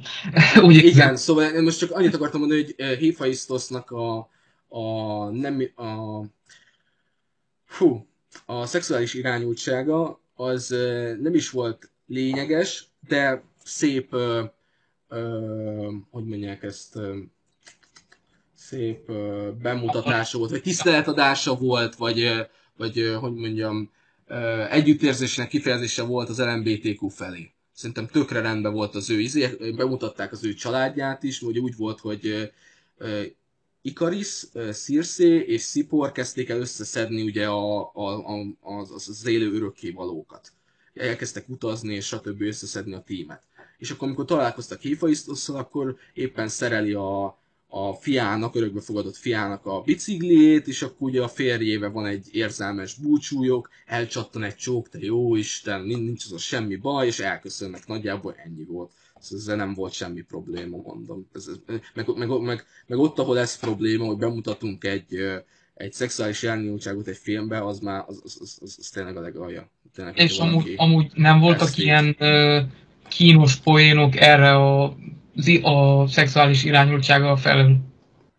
Nem, de hogy is ez nem egy, na, na ez, nem ez, egy ez másnapos. Nagyon, ez, ennek de, nagyon örülök, mert, de, de, mert attól, ez... attól féltem, hogy kicsit azért hoznak újításokat, de valahogy megpróbálják elpoinkodni. Szóval ez, ez akkor jó. Ez akkor szerintem, jó. Szerintem az szar lett volna, hogy ha ezt, figyelj, ha ezt elpoinkodják, szerintem a MCU-t az keresztre feszítik jogosan is valamilyen szinten, mert ez, ez a kontextusban meg a film hangulatában nem illett volna bele. Ez nem egy másnaposok, meg nem egy, egy, egy ilyen vígjáték, ami érted, így, ami, a, ami a 2000-es évek elején készült, és így lehet mindennel poénkodni. En, en, en, ennek Én, a filmnek nem ez. ez. Semmi. Nem, nem az a baj, csak, csak annyit akarok mondani, értem, hogy, értem, hogy, hogy, hogy, ez ugye nem illet bele az egész kontextusba, meg a, a témájába az egésznek. És akkor tovább menve, ugye ez a kis kitérőt itt megtettük, ugye megjelennek újra a deviánsok, és állítólag ezt úgy magyarázzák, hogy Thanos csettintése után ugye visszajöttek az emberek, ugye akik, akiket elcsettintettek, azok ugye Thanos csettintését semlegessé tették, és ugye visszajöttek ugyanazok az emberek a bolygóra, és konkrétan ez arra van ki hangsúlyozva a sztori, hogy uh, uh, Arisemnek az a terve, hogy uh, a az ugye a népesség növekedés miatt, hogy már 8 milliárdan vagyunk az Földön, ez jót tett egy titánnak, aki konkrétan a Föld magjába alakul ki, vagyis alakult ki. Egy titánnak, olyan titán, mint ő. És ezt a titánnak a megszületését akarják megakadályozni szírszéjék, hogy el ne pusztuljon a Föld. Mert ők annyira megszerették a Földet, meg az itt élő embereket, hogy nem akarják, hogy elpusztuljon a Föld. Ezért meg akarják ö, akadályozni ennek a titánnak a születését és Ikaris ezzel nem ért egyet. Mert ő, mert ő azt akarja, hogy maradjon minden a, a, a rendes kerékvágás, hogy elpusztul ez a föld, és akkor alkotnak egy újabb bolygót, hogy egy újabb titán tudjon majd ott is születni később. És kiderül az is, hogy az örökkévalók azok nem egy másik bolygóról jöttek, hanem ők is Arisem teremtményei. Szóval semmi tudattal nem léteznek, hanem Arisem látta őket tudattal, tudatalattival, stb. stb ez eléggé, erre van is egy poén, hogy konkrétan ők egy robotok, szóval így mondhatni így. De mégis, van ön, de mégis van öntudatuk, szóval nem az van, hogy Ari sem így csettint egyet, és akkor ne lázadjatok fel ellenem, hanem tényleg van saját tudatuk, rendelkeznek saját tudattal. Amúgy arra lennék kíváncsi, hogy a Marvel filmeknél ez mindig fontos tényező, hogy ö, mennyire van jól bemutatva, és mennyire jó maga a fő gonosz Arishem báró. Fú, hát Arishem bár Van egy szín? Á, nem. Mm, mm, mm. Nem, nem. Uh, figyelj, itt ez úgy van, hogy Arishem nem szerepel sokat a filmben. Ez úgy van, hogy a végén az van, hogy sikerül megakadályozni a titánnak a születését, uh, Ikaris konkrétan megbánja a bűnét, olyan értelemben, hogy megpróbálta megakadályozni azt, nem, megpróbálta, de megpróbálta megakadályozni azt, hogy ugye Circéjék tervét, hogy ugye ne szülessen meg a titán, mert azt akarta, hogy megszülessen meg. Végül Szipor is átállt hozzá, de aztán Szipor az visszatalált a jó útra, de közben Ikaris pedig belerepült konkrétan a napba. De azt nem mutatták, hogy, hogy, hogy meghalt-e vagy valami, de hát gondolom, hogy egy istenség már csak nem hal meg, vagy egy istenség, egy teremtmény mások nem adta meg, hogy belerepül a izébe, de nem tudom, mert amúgy tök jó, mert a filmcselekmények közben veszítünk el örökkévalókat, szóval nem olyan halhatatlanok idézőjelbe, szóval veszítünk el pár tagot, talán kettőt, ha jól emlékszem, meg a végén ugye Icariszt idézőjelben, nem tudjuk, hogy mit kezdenek ezzel a második részben. De ugye úgy van a vége, hogy Ari sem számon kéri őket, hogy kiemelte azokat az örökkévalókat, akik megakadályozták a titán születését, és azt mondja, hogy hát gyerekek, megnézem az emlékezetetekbe, ugye amit, amit ez azt jelenti, hogy amíg ők a Földön voltak, elég soká, elég régóta ugye a Földön éltek, és megnézi az ő emlékeiket, hogy érdemes az emberiség arra, hogy, hogy megmaradjanak. Aztán ha nem, akkor elpusztítom őket, és megszületik a titán. Szóval így ér véget a film, meg úgy, hogy Angelina Jolie, ugye Téné, meg pár uh, izé, talán uh, druig, meg Makara, ők elmennek a hajóval megkeresni a maradék örökkévalókat. Nem csak ők vannak örökkévalók, hanem vannak másik bolygókon is örökkévalók, ugyebár. És őket is szembesíteni akarják azzal, hogy Ári sem teremtményei. És megjelenik egy cameo szerepére Star Fox, aki halványra fingom se volt ki, de aztán benyögi, hogy ő Thanos testvére. Szóval lesz majd itt kooperáció, kíváncsi vagyok, hogy ezt hová viszik tovább, meg itt is, mint a shang végén, itt is kiírták nagybetűkkel, hogy lesz folytatása az örökkévalóknak. Azt, hogy, hogy, izére, hogy ugyanaz, a, hogy ugyanaz a rendezőnő rendezi-e, vagy nem, azt nem tudjuk még, de azt tudjuk, hogy lesz folytatás a filmnek. És Na, és ha már, jaj, bocs, bocs, bocs. nem csak én akartam mondani, hogy Ikaris karakter azért tetszett nagyon, mert ő ez a dilemmában van, hogy én is elsőnek úgy gondoltam, és vele értettem egyet, hogy maradjon minden az a kerékvágásba. Hogy most oké, hogy elpusztulnak az emberek, nyilván én is közéjük tartoznék, hogyha ilyen, lett volna, ilyen lenne a való életben, én is közéjük tartoznék, aki itt done. De mégis nem értettem, hogy így miért. Nyilván benne volt ez a gyengébb, hát nem annyira gyengébb, de érzelmes szál, hogy, hogy az emberek megszerettük, stb. stb. értékesek, meg ilyesmi, ilyesmi, ez tök igaz, meg tök ilyen. De mégis Ikarisszal értettem valamilyen szinten egyet, de az egy nagy fordulat, amikor kiderül, hogy Ayak, Ayakot azt nem egy deviáns ölte meg, hanem Ikaris ő ölte meg, és játszotta el a, azt, mint hogyha egy izé lenne, mint hogyha egy deviáns ölte volna meg. És ott behoznak egy olyan deviáns szállat, hogy egy deviáns kiszívja Ayak holtestének az erejét, és akkor az ilyen tápos deviáns lesz a végére, mert ő mindegyik meghalt örökkévalónak kiszívta az erejét. Szóval tudott gyógyítani, mert Ájáknak kiszívta az erejét. Erős volt, mert Gilgamesnek kiszívta az erejét, stb. stb. De ez, ez nekem ez olyan ilyen, ilyen mellékszál volt, ez olyan, olyan felesleges volt ez a tápos, föltápolt, busztos deviáns, hogy egy, eh, csak egy pluszabb akcióelem volt a film, akció, akció cselekményszál. Szóval egy nagy, lényege nem volt szerintem nagyon. De mondjad a kérdést, amit fel akartál tenni.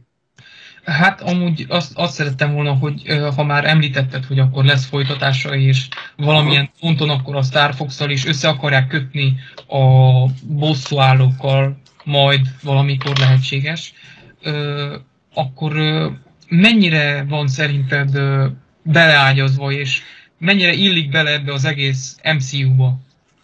Ebben az egész Marvel univerzumban ez a film. Hát mivel, ami, ahogy mondtam, és negatívumként is hangsúlyoztam, hogy bele kell illeni ebbe a MCU standardbe. És ez az egyik hibája, azért nem bír uh, kinőni a gyermekbetegségeiben, amit az MCU ad neki, a filmnek, a forgatókönyvnek. És akkor ez azt jelenti, hogy nem találja meg valahol a saját hangját a film? Most így őszintén, melyik MCU filmnek van saját hangja? Jó. Hát, most ez, ez, most, ez most nagyon ilyen Scorsese, meg ilyen... Talán, a, meg talán az, ilyen... de, de nem, ö, őszintén ö, most, na, ha már volt Scorsese és Ridley Scottról is beszéltünk ma, neki is volt ez a fellépése a az ja, MCU ja, ja, akkor mostan ilyen nagy ö, reveal. Én se vagyok egy hatalmas MCU fan, sőt, ö, igazán nem vagyok oda az egészért, viszont, viszont védelmemre szolgáljon, a, én magukat, én a külön filmeket nagyon tudom szeretni, például a Vasember, amíg nem volt ez az egész csapatos, meg a nem tudom mi, az talán egyik kedvenc filmem. az, és még más, más, több filmet is sorolhatnék, amik ö, magukban nagyon jól tudnak működni, maguk az egész csapatépítés és a hatalmas univerzum, minden összekötődik mindennel, és akkor mostan ö, három filmen keresztül vezetjük fel, hogy a végén legyen egy nagy nem tudom mi, akkor ez anélkül nálam nagyon tudnak működni a filmek. És ami ná, számomra egy hatalmas ö, katarzis volt például, hogy az Endgame az nálam is emiatt tudott működni. Ö, sikerült annak csapatfilmként is annyira összehozni a szálakat, és annyival másabbnak lennie az alap MCU filmeknél, hogy a végére tényleg azt érezzem, hogy itt tényleg lezáródott valami. És nem tudom neked ez mennyire volt meg ez az érzés, de nekem például utána már ö, szuperhős filmet nehéz volt nézni, mert nem igazán érdekelt. Már nem tudtak úgy elkapni a karakterek, nem tudott érdekelni, mert nálam ott valahogy lezárodott egy teljes ö, része ennek az egész szuperhősös világnak. És hogyan tudja ez a film folytatni ezt? Tud, tud egy új perspektívát mutatni? Ebből őszintén, a szempontból? Őszintén más mutat-e, mint a tíz évvel ezelőtti Marvel filmek? Igen. Ezt kérdem. Nem nagyon. Szóval, hogy mondjam, ahogy mondtam, hogy tök jó témákat dob be, és tök jó karakter, karakter in, interakciók vannak benne, Ikaris részéről, tényleg egy nagyon lo- lojális, a vezetőhöz lojális karakter dob be a film, Szírszét is nagyon emberbarátinak, humanistának mutatja be, stb. stb. Mindenkinek megvan a maga pillanata, de mondom, ami, amikor elkezd beleilleszkedni ebbe az MCU standardek közé, na elkezd MCU filmnek, meg, meg látod, hogy ez egy fázisfilm. Szóval az a baj, hogy amikor én Marvel filmet nézek, mindig úgy érzem, mint hogyha egy sorozat részt néznék, epizód egyet, csak kibővítve nagy filmé. Mm, értem, értem. Mint, mint, mint, mint, érted, Netflixen indítanék egy, egy 59 perces sorozatrészt, csak ez nem 59 perces, hanem mondjuk 2 óra 45 perces, 1 óra 20 perc, hát 20 perces Marvel film nincsen, de 1 óra 30 perces, stb. stb. Szóval még ez a baj, hogy így olyan, mint egy sorozatnál, így a végénél kiírják, hogy folytatják. Amúgy erre hozok egy nagyon vad hasonlatot, bár ez tőlem már megszokható, de mondjuk például van a, mondjuk ilyen időzőjelekben, van a Bond univerzum a James Bond univerzum nekem hatalmas kedvencem, és mondjuk szerintem az egyfelől amiatt is működik, hogy persze minden filmben megvannak a kötelező pillanatok, a kús jelenet, a James Bond, Bond, James Bond, a Vodka Martini, de viszont mindegyik film teljesen eltér a, az előzőtől. Külön is megnézhető, és ö, egyben fel tud építeni egy világot. És ez néha már zavar engem is, ahogy már említettem az MCU-nál, hogy ö, önmagukban nagyon kevés film tud megállni hanem folyamatosan ebbe, akar, ebbe az univerzumba akarják őket beleszuszakolni, és néha ez már nagyon izzadságszagú. E, igen, szóval így nem volt ez egy rossz film, de tipikusan nekem a Marvel filmekkel, amikor megnézek egy Marvel filmet, mert inkább ismerősökkel, vagy pedig, mert egy, egyedül nem mennék el Marvel filmet nézni, meg itthon se ülnék le egyedül Marvel filmet nézni. Még Pókember se? hogy egy kicsit betizeljem a következő. Mármint az, hogy Ja, de ja, a mostani Pokémon csak az érdekel, a multiverzum. Igazából le se, le se szarnám, már bocsánat. Amúgy én, én sem vagyok nagy pókember fan, viszont engem a multiverzummal például a rajzfilmnél nagyon megfogtak. Hát, Igaz, ja, ja, a, izére gondolsz? A pókverzumra? Igen? Pókverzumra gondolsz? Arra az animációs filmre? Igen. Jó, az, az kurva jó, azt én is szerettem. Folytassuk. Hát jó, mondjuk ott, ott volt a Chris Miller és Phil Lord. Hát velük minden jobb, szóval na. Tényleg. Azért látod a, a, a a gépek ellen? Ja, ja, nagyon tetszett. Az Amúgy is nagyon jó. Az is nagyon jó. Nem annyira, mint a pókember, de tetszett, nagyon tetszett az is. Na igen, szóval így azt mondom, hogy, hogy ez uh, Marvel rajongók tényleg most már moziban nem tudjátok megnézni, mert már ki, teljesen kifutott, és már a Spider-Man hódít a mozikban, uh, de, de gondoltuk, hogy ezt a filmet muszáj kibeszélnünk, ha már láttuk mozikba. Szóval tényleg Marvel rajongók uh, kijön fizikális, meg online formába pótoljátok be, mert hogyha tisztában akartok lenni a Marvel filmekkel, azaz up to akartok lenni, akkor nyilvánvalóan megnézitek, szóval nézzétek meg. Aki meg nem Marvel rajongó, csak ne szeretné a szuperhős filmeket nézni, nem mondom, hogy kihagyható, de valamilyen szinten kihagyható élmény, de hogyha éreztek, érdekelt titeket a story, a, vagy a casting miatt érdekelt titeket, stb. stb. Akkor, akkor is mm, megér egy nézést. De amúgy tényleg egy nem rossz film, csak mondom, megvannak azok a Marvel-es gyermekbetegségei, ami mindegyik Marvel filmnek megvan, és amit én ezért nem szeretek valamilyen szinten, de tipikusan az a film, beülsz egy doboz, vagy egy üveg kólával, egy popcornos dobozzal a moziterembe, elrákcsizod a rákcsiaidat a film alatt, megnézed, nevettél, jó szórakoztál, stb. És így ennyi a Marvel mozivarázs, szerintem. Így, hogyha ilyen nagyon objektívan nézem, és bocsánat, sorry, hogyha valakit ezzel megbántottam, vagy pedig olyan, olyan izé, erős szálak fizika már lesz, hogy nem, nem ilyen Roland, nekünk ez egy örök élmény marad, oké, okay, nektek egy örök élmény marad, nekem meg olyan, hogy így mint a, mint, mint a megkipa a gyors kaja, hogy így jó esik akkor, amikor jó esik, de nem enném minden nap azt. Szóval így, ja. Hát szóval jó, ez, ez, szóval ez egy évben kétszer, amikor haverok így mondják, hogy hát figyelj, moziba megyünk, ezt, ezt megnézzük, és ha van kedvem és van pénzem, akkor oké, okay, megyek veletek, mert ilyen, ilyen tök fán bandába is mozisz, de inkább én a, hogyha fontos filmet akarok megnézni, akkor azt egyedül nézem nyilván, amit, ami engem érdekel, sokkal jobban át tudom élni a filmet, mint hogyha társasággal mennék. Nyilván ez a társaságtól is függ, hogy ők mennyire vannak rá ö, ö, hangolódva arra a filmre, amit nézünk.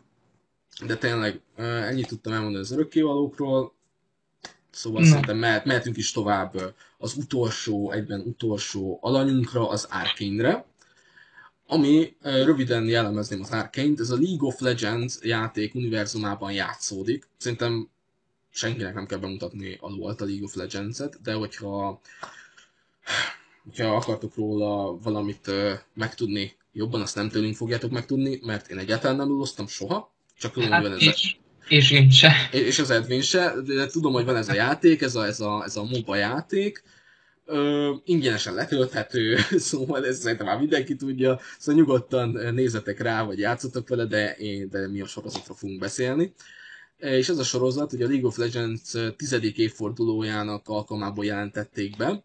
Ezt szerintem érdemes megemlíteni kis érdekességként. Ezt a Foris francia animációs stúdió készítette a Riot Games felügyelete alatt, ugye a League of Legends fejlesztői felügyeletének alatt.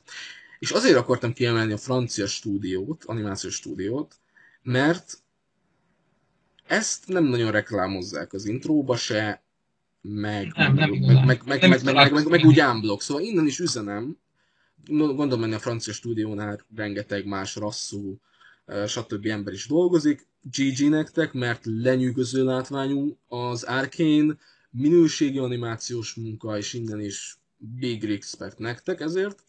Szóval egy röviden jellemezzem az, az Arkane-nek a sztoriát, vagy valamit. Ugye ezt már említettem, a League of Legends univerzumában játszódik, de ez egy fontos uh, kiemelni való. Az Arkane az a League of Legends játékoknak az előzménye. Szóval konkrétan ez a játék előzményeként szolgál, működik ez a sorozat. Piltover és Zaun ennek a két városnak, konkrétan vagy ez egy város elfelezve, de ez a két negyedének az eredet történetét meséli el, és ellentéteiket. Mert Piltover az egy konkrétan egy felvilágosult, gazdag tudományos város, tudományokkal foglalkozó város, míg Zaun az egy elnyomott alvárosi gettó konkrétan, ahol, a, ahol elterjedt a bűnözés, meg a fekete piac, meg stb. stb. De most a... szerintem menjünk bele, menjünk bele a sorozat cselekményébe, és elsőnek most, mivel én beszéltem az örökkévalókról, és egy kicsit kiszáradtam, azért átadnám a szót Edwinnek, és utána én is bekapcsolódom a No igen, hogyha már említetted az, árké, a, az árkének ezt a kettősségét, hogy egyfelől van a gyönyörű, már-már utopikus hatású Piltover és az alvilági Zaun városa, akkor efelől, ha már a League of Legends-ből alapozódik ez a sorozat, akkor megemlíteném a Bioshockot, nem tudom, te mennyire vagy otthon benne. Ö, igen, is, is, ismerem a játékokat, az Infinite-tel játszottam is, igen, és ismerem, ismerem. Na, nekem mind a látványa, és mindez a kettőssége is a Bioshocknak a Rapture-jét jutotta eszembe az első részből, ahol egyfelől be volt mutatva az a vízió, az az álomkép, az az utópia, aminek Rapture-t szánták, és megjelenik később a játékban az a, az a disztópia, és az az alvilági, mocskos vérengző világ, ami ebből vált, és ami talán Zaunnak feleltethető meg. Ö, igen, ö, itt most arra szeretnék kitérni, hogy így a sztoriba beleássuk magunkat valamilyen persze, szinten. Persze, ezt csak még azelőtt meg akartam említeni. Nem, semmi baj nincs, semmi baj nincs. Ennek itt, hogy izé, a párhuzamvonás miatt itt most leteremtelek.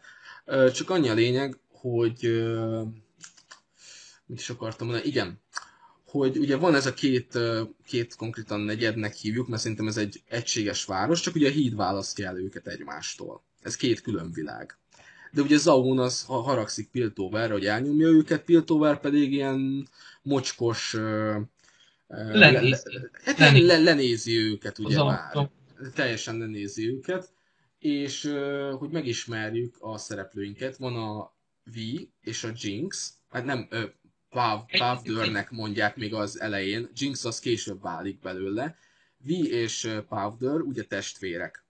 Volt egy, az sorozat úgy kezdődik, hogy volt egy lázadás, egy fe, nem, nem lázadás, felkelés, a Zaun városiak felkeltek, ugye Piltover elnyomása ellen. És ekkor Vi és Powder apukája és anyukája meghaltak és ugrunk az időben, és az, és, és az, az most a jelenállás szerint, hogy Vander a Zaun városának, alvárosának konkrétan az ilyen főnöke, helytartója mondhatni, aki intézi az ügyeket, meg figyel arra, hogy, hogy, hogy békés kapcsolatot ápoljanak Piltoverrel. Mert ugye ez kiderül az első ne, három... Ne, hogy te vendőrre gondolsz?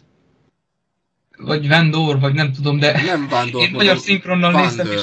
Van, Vandört mondtam. Vandör? Nem Vandört tudom. Nekem, mondtam. én magyar szinkronnal néztem, és ott folyamatosan Vendor volt, és... Jó, akkor mondom és el is gondolkoztam, hogy van egy jó. új karakter, akiről nem tudok. Ja jó, bocsi, én, én, én, én, én ugye nem, angolul nem néztem, én ugye angolul néztem a sorozatot, ami zseniális az angol szinkronja, nyilván az az eredeti. De, de hogy hallottam, a magyar szinkron is tök jó, Uh, Semmi igen, akkor, akkor vendor, így érteni fogod, hogy miről beszélek. Vendor. Okay, okay. Jó.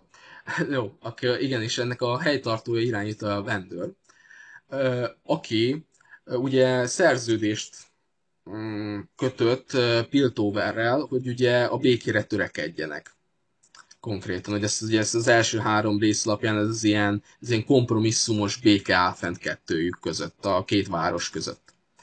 De ugyebár van a Silko, aki konkrétan haragszik Vendorre, mert nem akar háborút indítani Piltover ellen, és mesterkedni kezd ö, egy ilyen ö, szer kifejlesztésével, aminek a neve... Csillámlás. Csillámlás, igen. Ez a szer konkrétan azt csinálja az emberrel, hogy ilyen egy ideig, óráig konkrétan ilyen tápos csinál az emberből, és, és, és tényleg így szuper erőt ad neked. Nyilván ez, ez, ez egy drognak felel meg, és ezért majd a sorozat ilyen vége felé majd látni is fogjátok, hogy milyen Szilkó irányítása alatt Zaun teljesen lezüllött a fekete kereskedelembe, zuhant, gyermekmunka, stb. stb. Hát ja, gyakorlatilag Igen. mi, tele van a város a csillámlástól függő, igen, és igen. emiatt szenvedő emberekkel. Fú, de az nagyon brutál volt, amikor így, ja. meg ugye menekül a, a Kathleen, meg a, meg a V, és akkor így látják ezt a lezűlött telepet az, az nagyon brutális volt, az tényleg nagyon erős jelenet volt. És konkrétan volt olyan, hogy ugye ott az van, hogy ugye Weed meg Kathleen elárulta az a csávó, akit ugye az első részben a uh, vendor megmentett ugye a kereskedőktől. Igen. Meg, meg, megvan az a jelenet, amikor ugye nem akart többet fizetni, nem pont annyit akart, amennyiben megegyeztek, és ugye a vendor mentette meg annó, és akkor ő pedig most a csillámért beköpi őket szilkónak, hogy hol vannak. Szóval, na hát, ez, ez benne van, nagyon ez a függőség is megjelenik a sorozatban, meg, meg stb. Meg amit az elején mondta, ez a steampunkos feeling, amit ez ezért hasonlítottad a bájosokkal össze, mert ja, tényleg ja. ennek a sorozatnak ilyen steampunk uh, megjelenítése van tényleg a városnak, a két városnak. Na igen, és akkor meghal ugye Vi és Powdernek a apja, anyja, és ugye ugrunk az időbe, és Vendor veszi, hogy mondjam, szárnyai alá a lányokat, és kezdi el őket nevelni. És hát fú, nem tudom, mit szólt a harmadik részhez. Hát az, na, akkor egy kicsit kezdjünk a szorizgatásba. Nekem az első két rész tetszett, már hangulatvilágában már az, akkor is az, elkapott, az... viszont nagyon érződött az, hogy ez csak egy ilyen bemelegítés, ez csak a világ bemutatása még. Igen, és, igen, e, e, és akkor még nem is tartottam annyira jónak magát a sorozatot, viszont a harmadik rész közepétől, úgy végétől húz egy akkorát, és annyira beindul ez az egész, főleg az időugrással aztán, annyira beindul a sorozat, hogy ö, fényévekre fényévekkel jobb lesz minőségben is, és kibont, komplexitásban is, és, de kellett hozzá.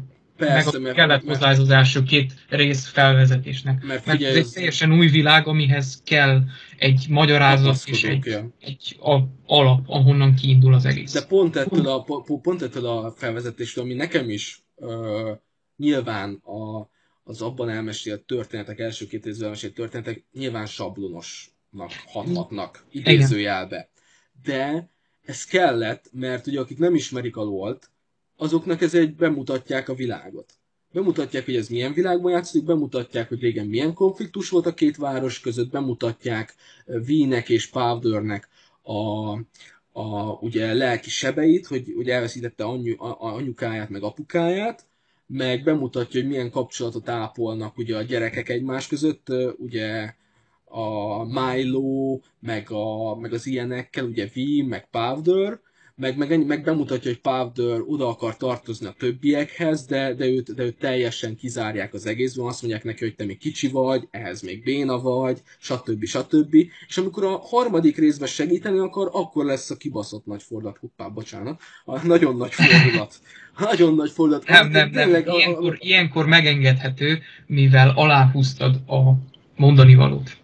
Persze. Hát figyelj, most ez, ez, ez nem egy unalmas, értelmetlen e, építkezés volt, hanem megépítették az alapot, az alapokat ahhoz, hogy a harmadik részben kihúzzák ezeket, a, kihúzzák alólunk a szőnyeget konkrétan. Hát jó, kb. kb. Szóval ez Elindult egy nagyon kedves ilyen, már hát családinak nem mondható, de egy ilyen nagyon ö, korrekt, de semmi extra sorozatként, és aztán a harmadik részben egy akkorát húz, hogy az ember csak az állát keresi, szóval, ja. Hát ez, ez na nagyon durva. Konkrétan ott, úgy éreztem magamat, mint amikor régen a trónok arcában a vörös nászt néztem. Ez így, ez így mi? Ez az, az, azért, az azért durva, de hát megadom, hogy nagyon a, a trónok harca jobb jeleneteihez eseményeihez. Hát engem teljesen, fő, főleg ahogy bemutatja a sorozat, szerencsére r a sorozat, szóval eléggé megjelenik benne a brutalitás, nyilván nem túlzásban, de mutatnak benne nagyon durva dolgokat is, meg amit mondtam is, amikor, amikor mi, mi lesz Zauna alvárosából, amikor Szilko átveszi a, az irányítást, mert ugye Wander sajnos megölik a harmadik rész során, még, még, még utolsó lehelletével megmenti a, a, a lányait, de, de sajnos Powder az elszakad V-től, elszakadnak egymástól, és aztán történik az időben egy nagy ugrás.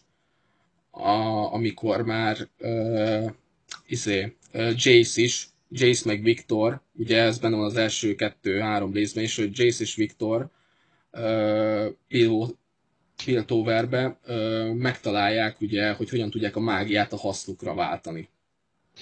Igen, hát a, ez is... A kapuk, meg stb. És, és de az is tök jó, hogy mondják, mm, része volt a sorozatnak, az első három résznek, amikor így bemutatták nekünk a, a, ebben a világban, hogy működik a mágia. Igen, Ho, igen. Hogy hat a természetre, nagyon, nagyon, hogy hat nagyon. az emberre, meg stb. Nagyon-nagyon-nagyon jól építi az a, a, a nagyon jól felépített világa van ennek. De tényleg zseniális. Fantasy szempontból ez tényleg egy, egy túl, lehet, hogy túlzónak hangzik, de ez egy trónokharca szint tényleg.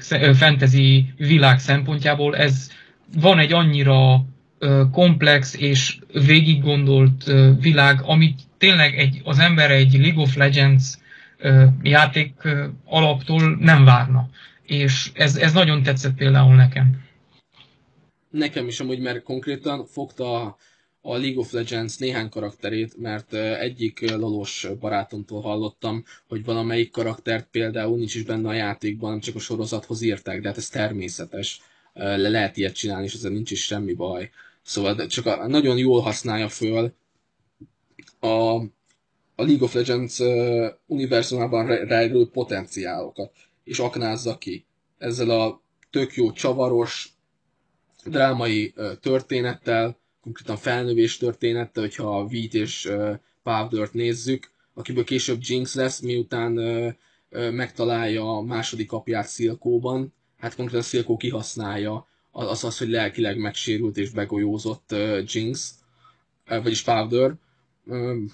Szóval ez, ez, ez, ez zseniális ez a sorozat, és ahogy mondtuk is, hogy a harmadik résztől történik egy időbeli ugrás. Ekkor már ugye Piltover is Jace-nek és Viktornak hála fejlettebb a mágia használat miatt, Zaun pedig lezüllött, de kat, hát katonailag vagy lázadóbb stílusba felkelésbe pedig valamilyen szinten erősebbek a csillám miatt. A, abból jön minden pénzük, de ilyen bűntanyává válik az egész uh, Zaun.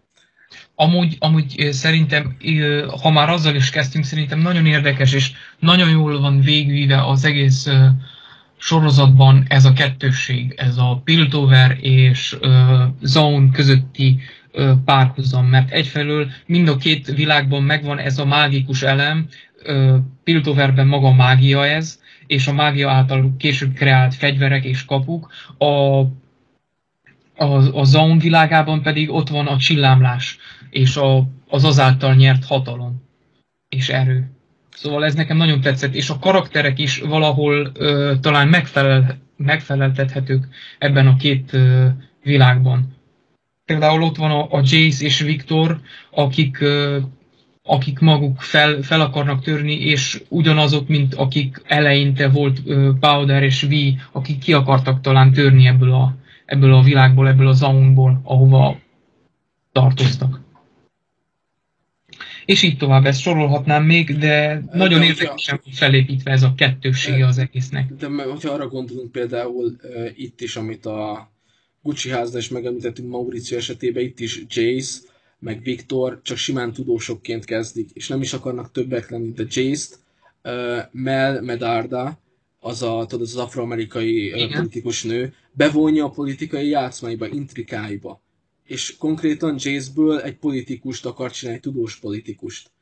És nem mondom, hogy kihasználjam el a, a, a Jace-t, mert Jace-nek van egy saját véleménye, de valamilyen szinten úgy pozícionálja Jace-t mindig, ahogy ő szeretné, hogy történjenek a, a dolgok.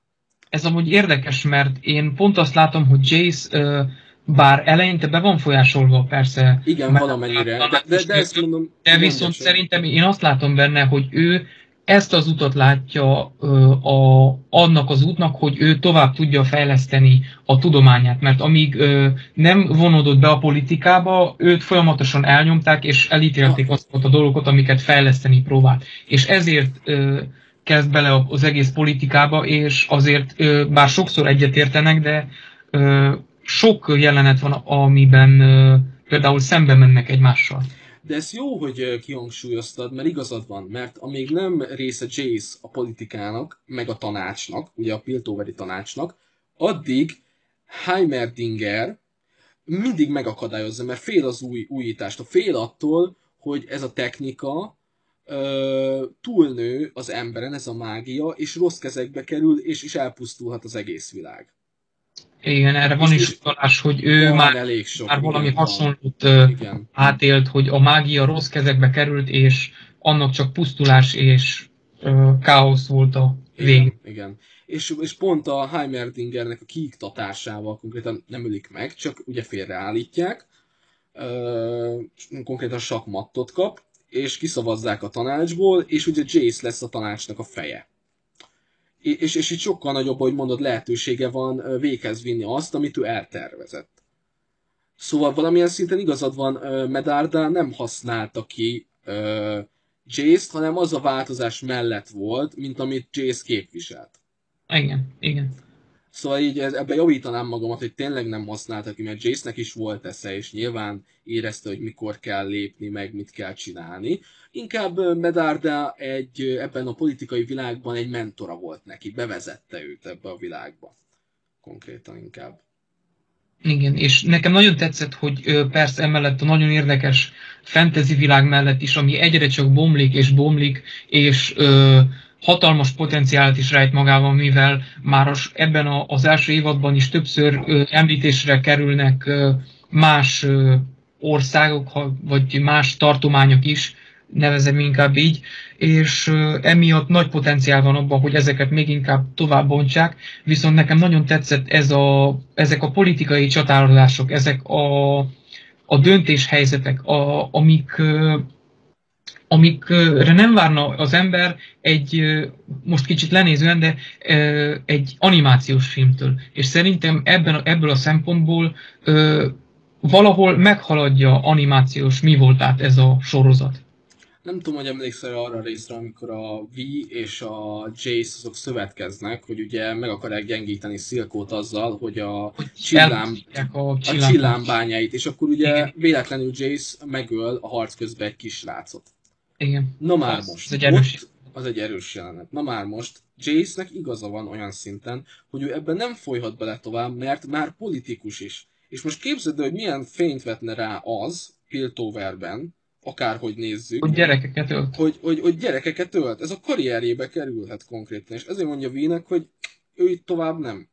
Ő itt tovább Jó, nem. De, de tudod, mi tetszett benne? Hogy ő, én azt láttam benne, hogy ő nem a politikai karrierje miatt tette mindezt. Bár az is szempont volt, az de is ő nyilván, a lelkiismeret futalása miatt. Persze, én, Mert én, ő, ő tényleg ö, azt, attól féltem legeleinte, hogy belőle egy gonosz hős válik, és végül rossz kezekbe kerül ez a mágia, amit megteremt, viszont eddig úgy látszik, hogy ő tényleg egy lelkismeretes, és tényleg az, az innováció, és nem a káosz és hatalom uralkodás irányába vezeti Piltovert. Tudod, mit tetszett Jason, amikor kimondja, ő is kimondja a Medardnak a, az anyukájának, amikor megérkezik, hogy Piltoverben, hogy, hogy kölcsönkéri azt a technikát, amit Piltover kifejlesztett, hogy harcba szálljon az ő hazájában a, az ellenséggel szemben. Ugye ott mondja is konkrétan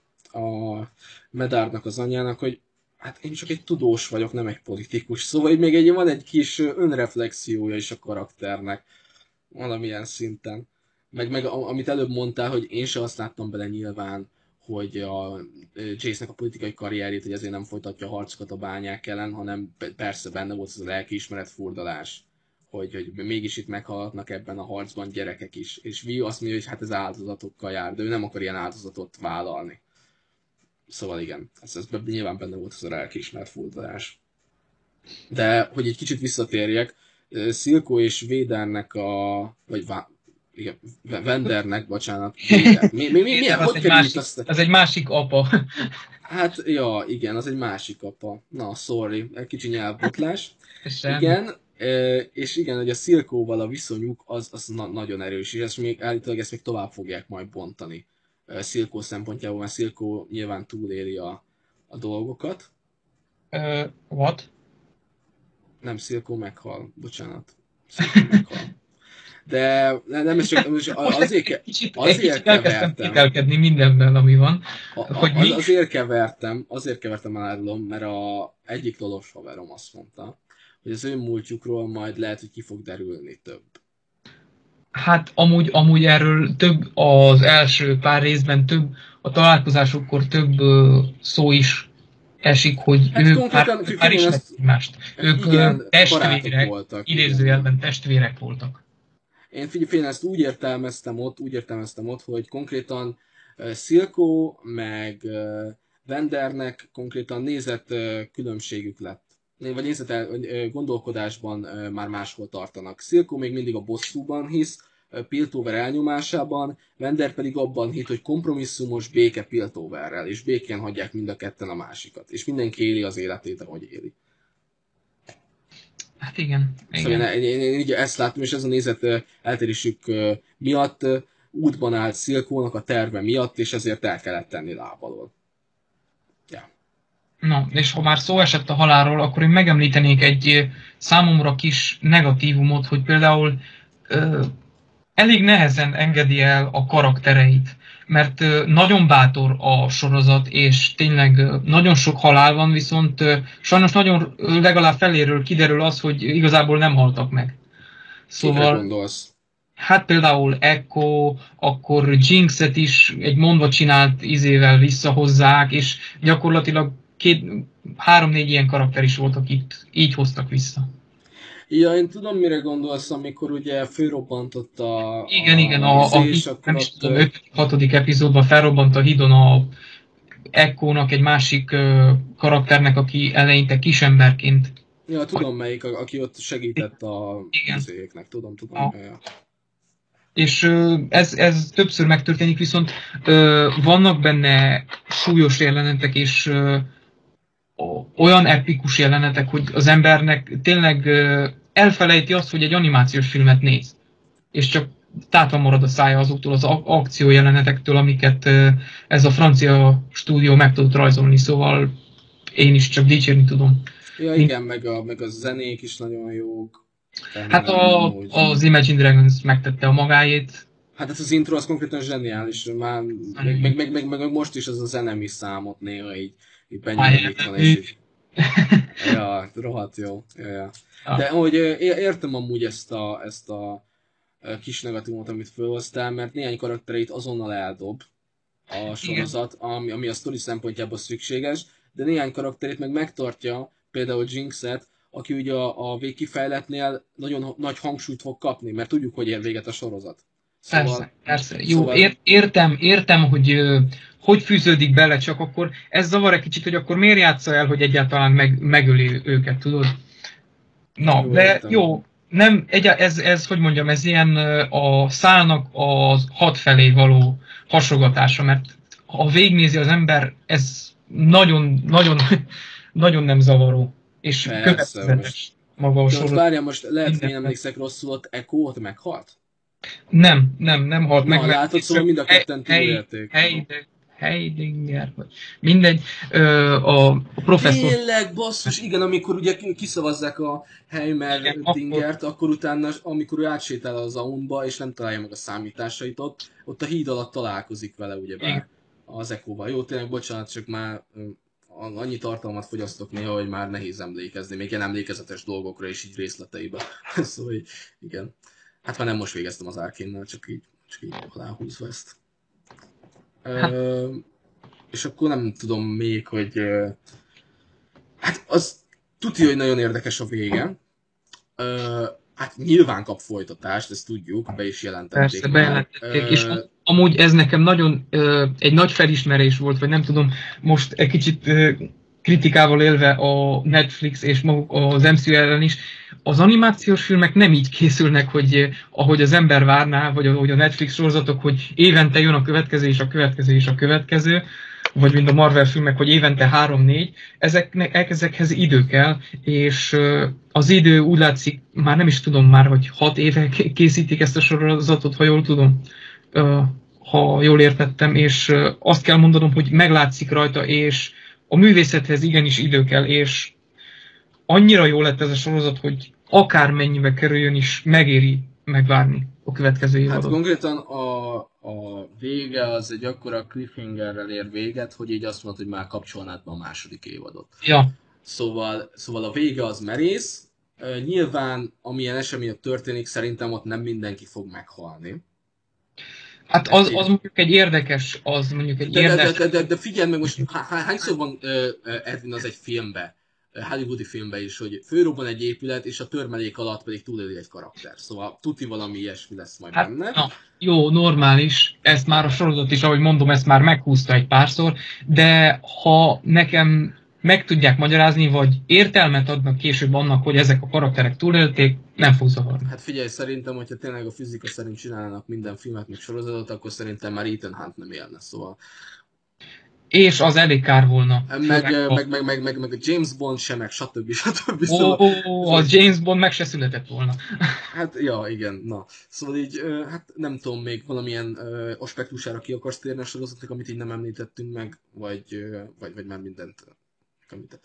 Ja, még, uh, én még annyit akarok megemlíteni, hogy egy fontosabb karakterek szempontjából, hogy például amikor a Viktor is elkezd jobban belásni magát ebbe a mágiába, és az ő drámája, hattyúdala, az mondjuk nagyon megindító.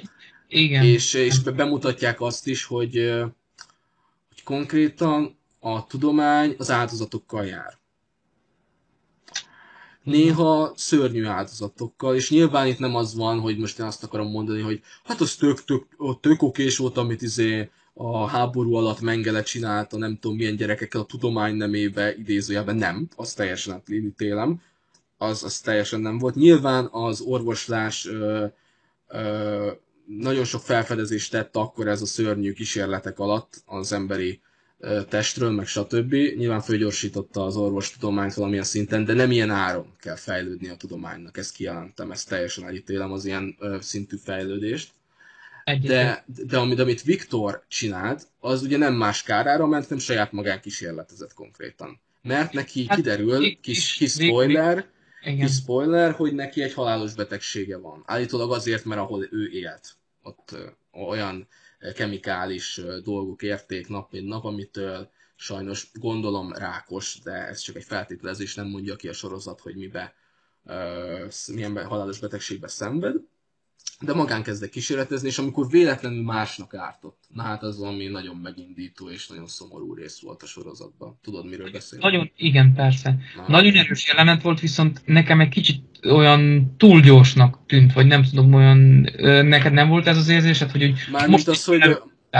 Mármint az, hogy Viktor az gyorsan túllépett rajta, vagy mi? Nem, hanem valahol a semmiből jött. Már, bár persze az előtt is egy jelenetben fel volt építve a, az a karakter, akinek a halála ott lesz, Aha. de na. Hát is, az, az is igaz, hogy nem is lehet, hát lehet tudni, mert azért hanvai ott maradtak, de hát pontosan nem, lát, nem láttuk, hogy mi történt, hanem hatalmas az ilyen energiakisülés volt, és utána igen, maradt. Utána, egy... de, utána, de utána a hanvait azt izé igen, igen, a Viktor, szóval ez, azt már lehetjük annak, hogy ő sajnos uh, kis kísérleti körülmények között eltávozott, és nem így akarta Viktor. De én abban mit láttam, hát figyelj, azt szerintem egy tök jó dolog volt, hogy megmutatták, hogy van ilyen rajongója Viktoréknak, és hogy be akart, vagy Viktornak, és be akarta mutatni neki a terveit, ami már évek óta dolgozott, és ez ilyen tragikus vég lett neki. Hát, szerintem ez tökre beleillett a sztoriba, meg még hozzá is adott, jó, jó, nem, nem. Ahhoz a Viktornak a kutató munkájához, hogy ez nem veszélytelen. Magára nézve se, és másokra nézve se. Szóval ez így szerintem így okés volt. Meg hát, igen, Caitlyn karakterét azt így megemlítettem egy picit, erre még kicsit kitérek, és szerintem már minden körül jártunk valamilyen szinten. Caitlyn karakter az, aki tipikusan gazdag családban nőtt föl, és Jace-nek a csodálója volt, bálványként tekintett Jace-re. És ugye ő ugye rendőr. Ő mutatja be Piltoveri rendőrök között azt a rendfenntartót, a, a, aminek az összes, na, ő mutatja meg azt a példát, aminek az összes Piltoveri rendőrnek kéne lennie. Hogy nem korrupt, az emberek javát akarja, az emberekre gondol, stb. stb. Szóval teljesen, teljesen ő az a jó, a mintarendőrnek a, a bemutatása. És nagyjából ennyit tudok elmondani a karakterről, szóval ez, ez így nagyon tetszett. Az ő nyomozó munkája is jó volt. Hát jó, és a V-vel, a V-vel, a V-vel későbbi kapcsolata az is nekem tetszett, és magáról... Szerintem, szerintem ott ott, ott szerelmes víbe, de nem biztos. Hát, de... ez, ez, ez, ez, amúgy, amúgy kibomlik például, mikor volt az a bordéházas jelenet, hogy nem a férfiakhoz, hanem igen, inkább talán igen, a nőkhöz vonzódik. Igen, igen, igen. Ö, és később is van, vannak erre utaló jelenetek, viszont ö, talán ettől eltekintve is, ha csak barátságként nézzük a kapcsolatukat, nekem nagyon tetszett, ahogy az kibomlik, és az, az egész nyomozós ö, szál nagyon, nagyon jól volt beépítve. Mondjuk... Most már említsük meg Vít is, aki mondjuk talán a, Igen. a Igen. sorozat főszereplője. Hát ö, ő mondjuk tényleg talán annyi jól megírt karakter van ebben a sorozatban, és talán róla ke- kell azt mondanom, hogy ö, ő talán valahol a tipikus ö, kemény nő, aki, akinek van egy erős célja, és afelé halad. Viszont annyira nincs erős, ö, erősen megírt, megírt szála mondjuk. Szerintem ezt jól látod, mert, mert szerintem V ö, szerepe az inkább Jinx alá dolgozik. Szóval inkább Ettől Jinx... függetlenül nagyon élvezhető, és na, Persze, persze. nagyon jól van megírva a, a, di, a dialógusai és minden, de valahol a mondjuk Viktornak, vagy Jace-nek, vagy a többieknek a drámái mellett ő egy nagyon egyenes karakter. Igen, igen. Meg megvan a maga célja, és folyamatosan afelé halad. Igen. Ezt Nincs olyan konfliktusok között, mint a többiek. Mert- De, igen? Én semmi, csak én mondja csak tovább, mert én egy teljesen más témába akarok majd hozzászólni a dolgokhoz. Mondja Na, csak. még annyit, hogy akkor, akkor ha már izé, akkor végigvettük a karaktereket, akkor még Jinxet persze, aki, aki a másik főszereplő és fő mozgató ö, ereje az egész ö, sorozatnak, talán, talán ő körülötte forog az egész történés. Hát ő egy nagyon eleinte Powderként egy, egy feltörekvő karakter, aki arra vágyik, ami, ami, amit V-től tanult. Olyan akar lenni, mint V. Egy Igen. erős nő. És mikor sikerül neki ezt elérnie, és tényleg segítenie, akkor viszont egy ö, s éppen rosszat tesz azzal, és talán emiatt is megbomlik. Ö, Hát ő ö, kon- érzelmileg konkrétan... és agyilag is megbomlik, és ö, egy nagyon fura, két világ között járó karakterré válik. Hát konkrétan az első három részben ö, figyelemre vágyik, csodálja Vít, ö, segíteni akar, meg tényleg ez a tipikus túlpuzgó ö, kis, kisgyerek, kislány, és aztán utána ez a személyes tragédiája után, hogy elveszti ugye a nevelőapját, elveszti ugye a testvérét, utá, hát ut- utálatot táplál iránta, mert ott hagyta meg, amiket mondott neki, meg ráhárította a hibát. Másfelől viszont nagyon szereti, igen, és visszavárja. ny- nyilván hibázott Powder, de mégse ró, róttam volna nyilván a, abban a szituációban te is a másikra azt mondod, hogy te vagy a hibás, te, te, te okoztad ezt, meg minden, meg hát rosszul érint, hogy meghal az összes barátod, meg a nevelő apád is, és így ez egy ember miatt, hát miatt, vagyis cselekedete miatt, ami ő volt az elindítója a dolgoknak. Szóval így, de mégse, és akkor ez, ez, ez is egy törés volt Powdernek, és aztán utána meg rossz felé ment az élete, mert Silko vette a kezelésébe. És e, látszik, hogy e, a vége felé, hogy Silko se tudja kontrollálni Jinxet. Egyszerűen Igen. teljes, teljesen me- megbomlott az elméje valamilyen szinten, még mindig szereti V-t, és V is szereti Powdert, ugye ez, ez benne van, hogy ő akarta keresni, csak ugye lecsukták a börtönbe, és nem tudta megkeresni uh, Powdert. Ez, ez ugye mondja is neki, hogy meg akarta keresni, de ugye nem tudta időbe. De mégis uh, na- nagyon jó az, az ő kapcsolatuk, hogy, hogy Jinx az még mindig szereti V-t, V is szereti még Powdert, és ez, ez, ez nagyon jó. Nagyon jó ki van bontva a kettő kapcsolata. Igen, igen, és az egész sorozat egy nagyon, nagyon komplex és jól, jól megírt kapcsolatrendszerrel, sztorival és fantasy szállal rendelkezik, ami tényleg azt kell mondjam, hogy nálam a sorozatnézés az nem ilyen. A Trónok harca az egyik kedvenc sorozatom, és azt is gyakorlatilag, ez nagyon durva lesz, de én kb. egy év alatt néztem meg azt. Én nem tudok úgy sorozatot nézni, hogy minden este, vagy ö, leülök és megnézek három-négy epizódot. Én egyet néztem, aztán rá pár napra még egyet, és csak így. De Ah, ez a sorozat annyira elkapott, hogy gyakorlatilag két nap alatt, még annyi alatt se, végig daráltam az egészet, mert magához szögezett az egésznek a hangulata és a látványvilága, a karakterei. Ez, egy nagyon jó sorozat, amit mindenkinek, aki megteheti, meg kell néznie. Hát én sem gondoltam őszintén, hogy ez az árkén ez ennyire be fog szippantani, és ennyire le fog ültetni a, a laptopom elé, hogy végig daráljam kettő-három napon belül a sorozatot, de, de, de, de sikerült neki, és ez a jól megírt cselekménye, érdekes világa, jó karakterei, izgalmas cselekménye miatt van, ez zseniálisan összerakta ez a francia animációs csapat.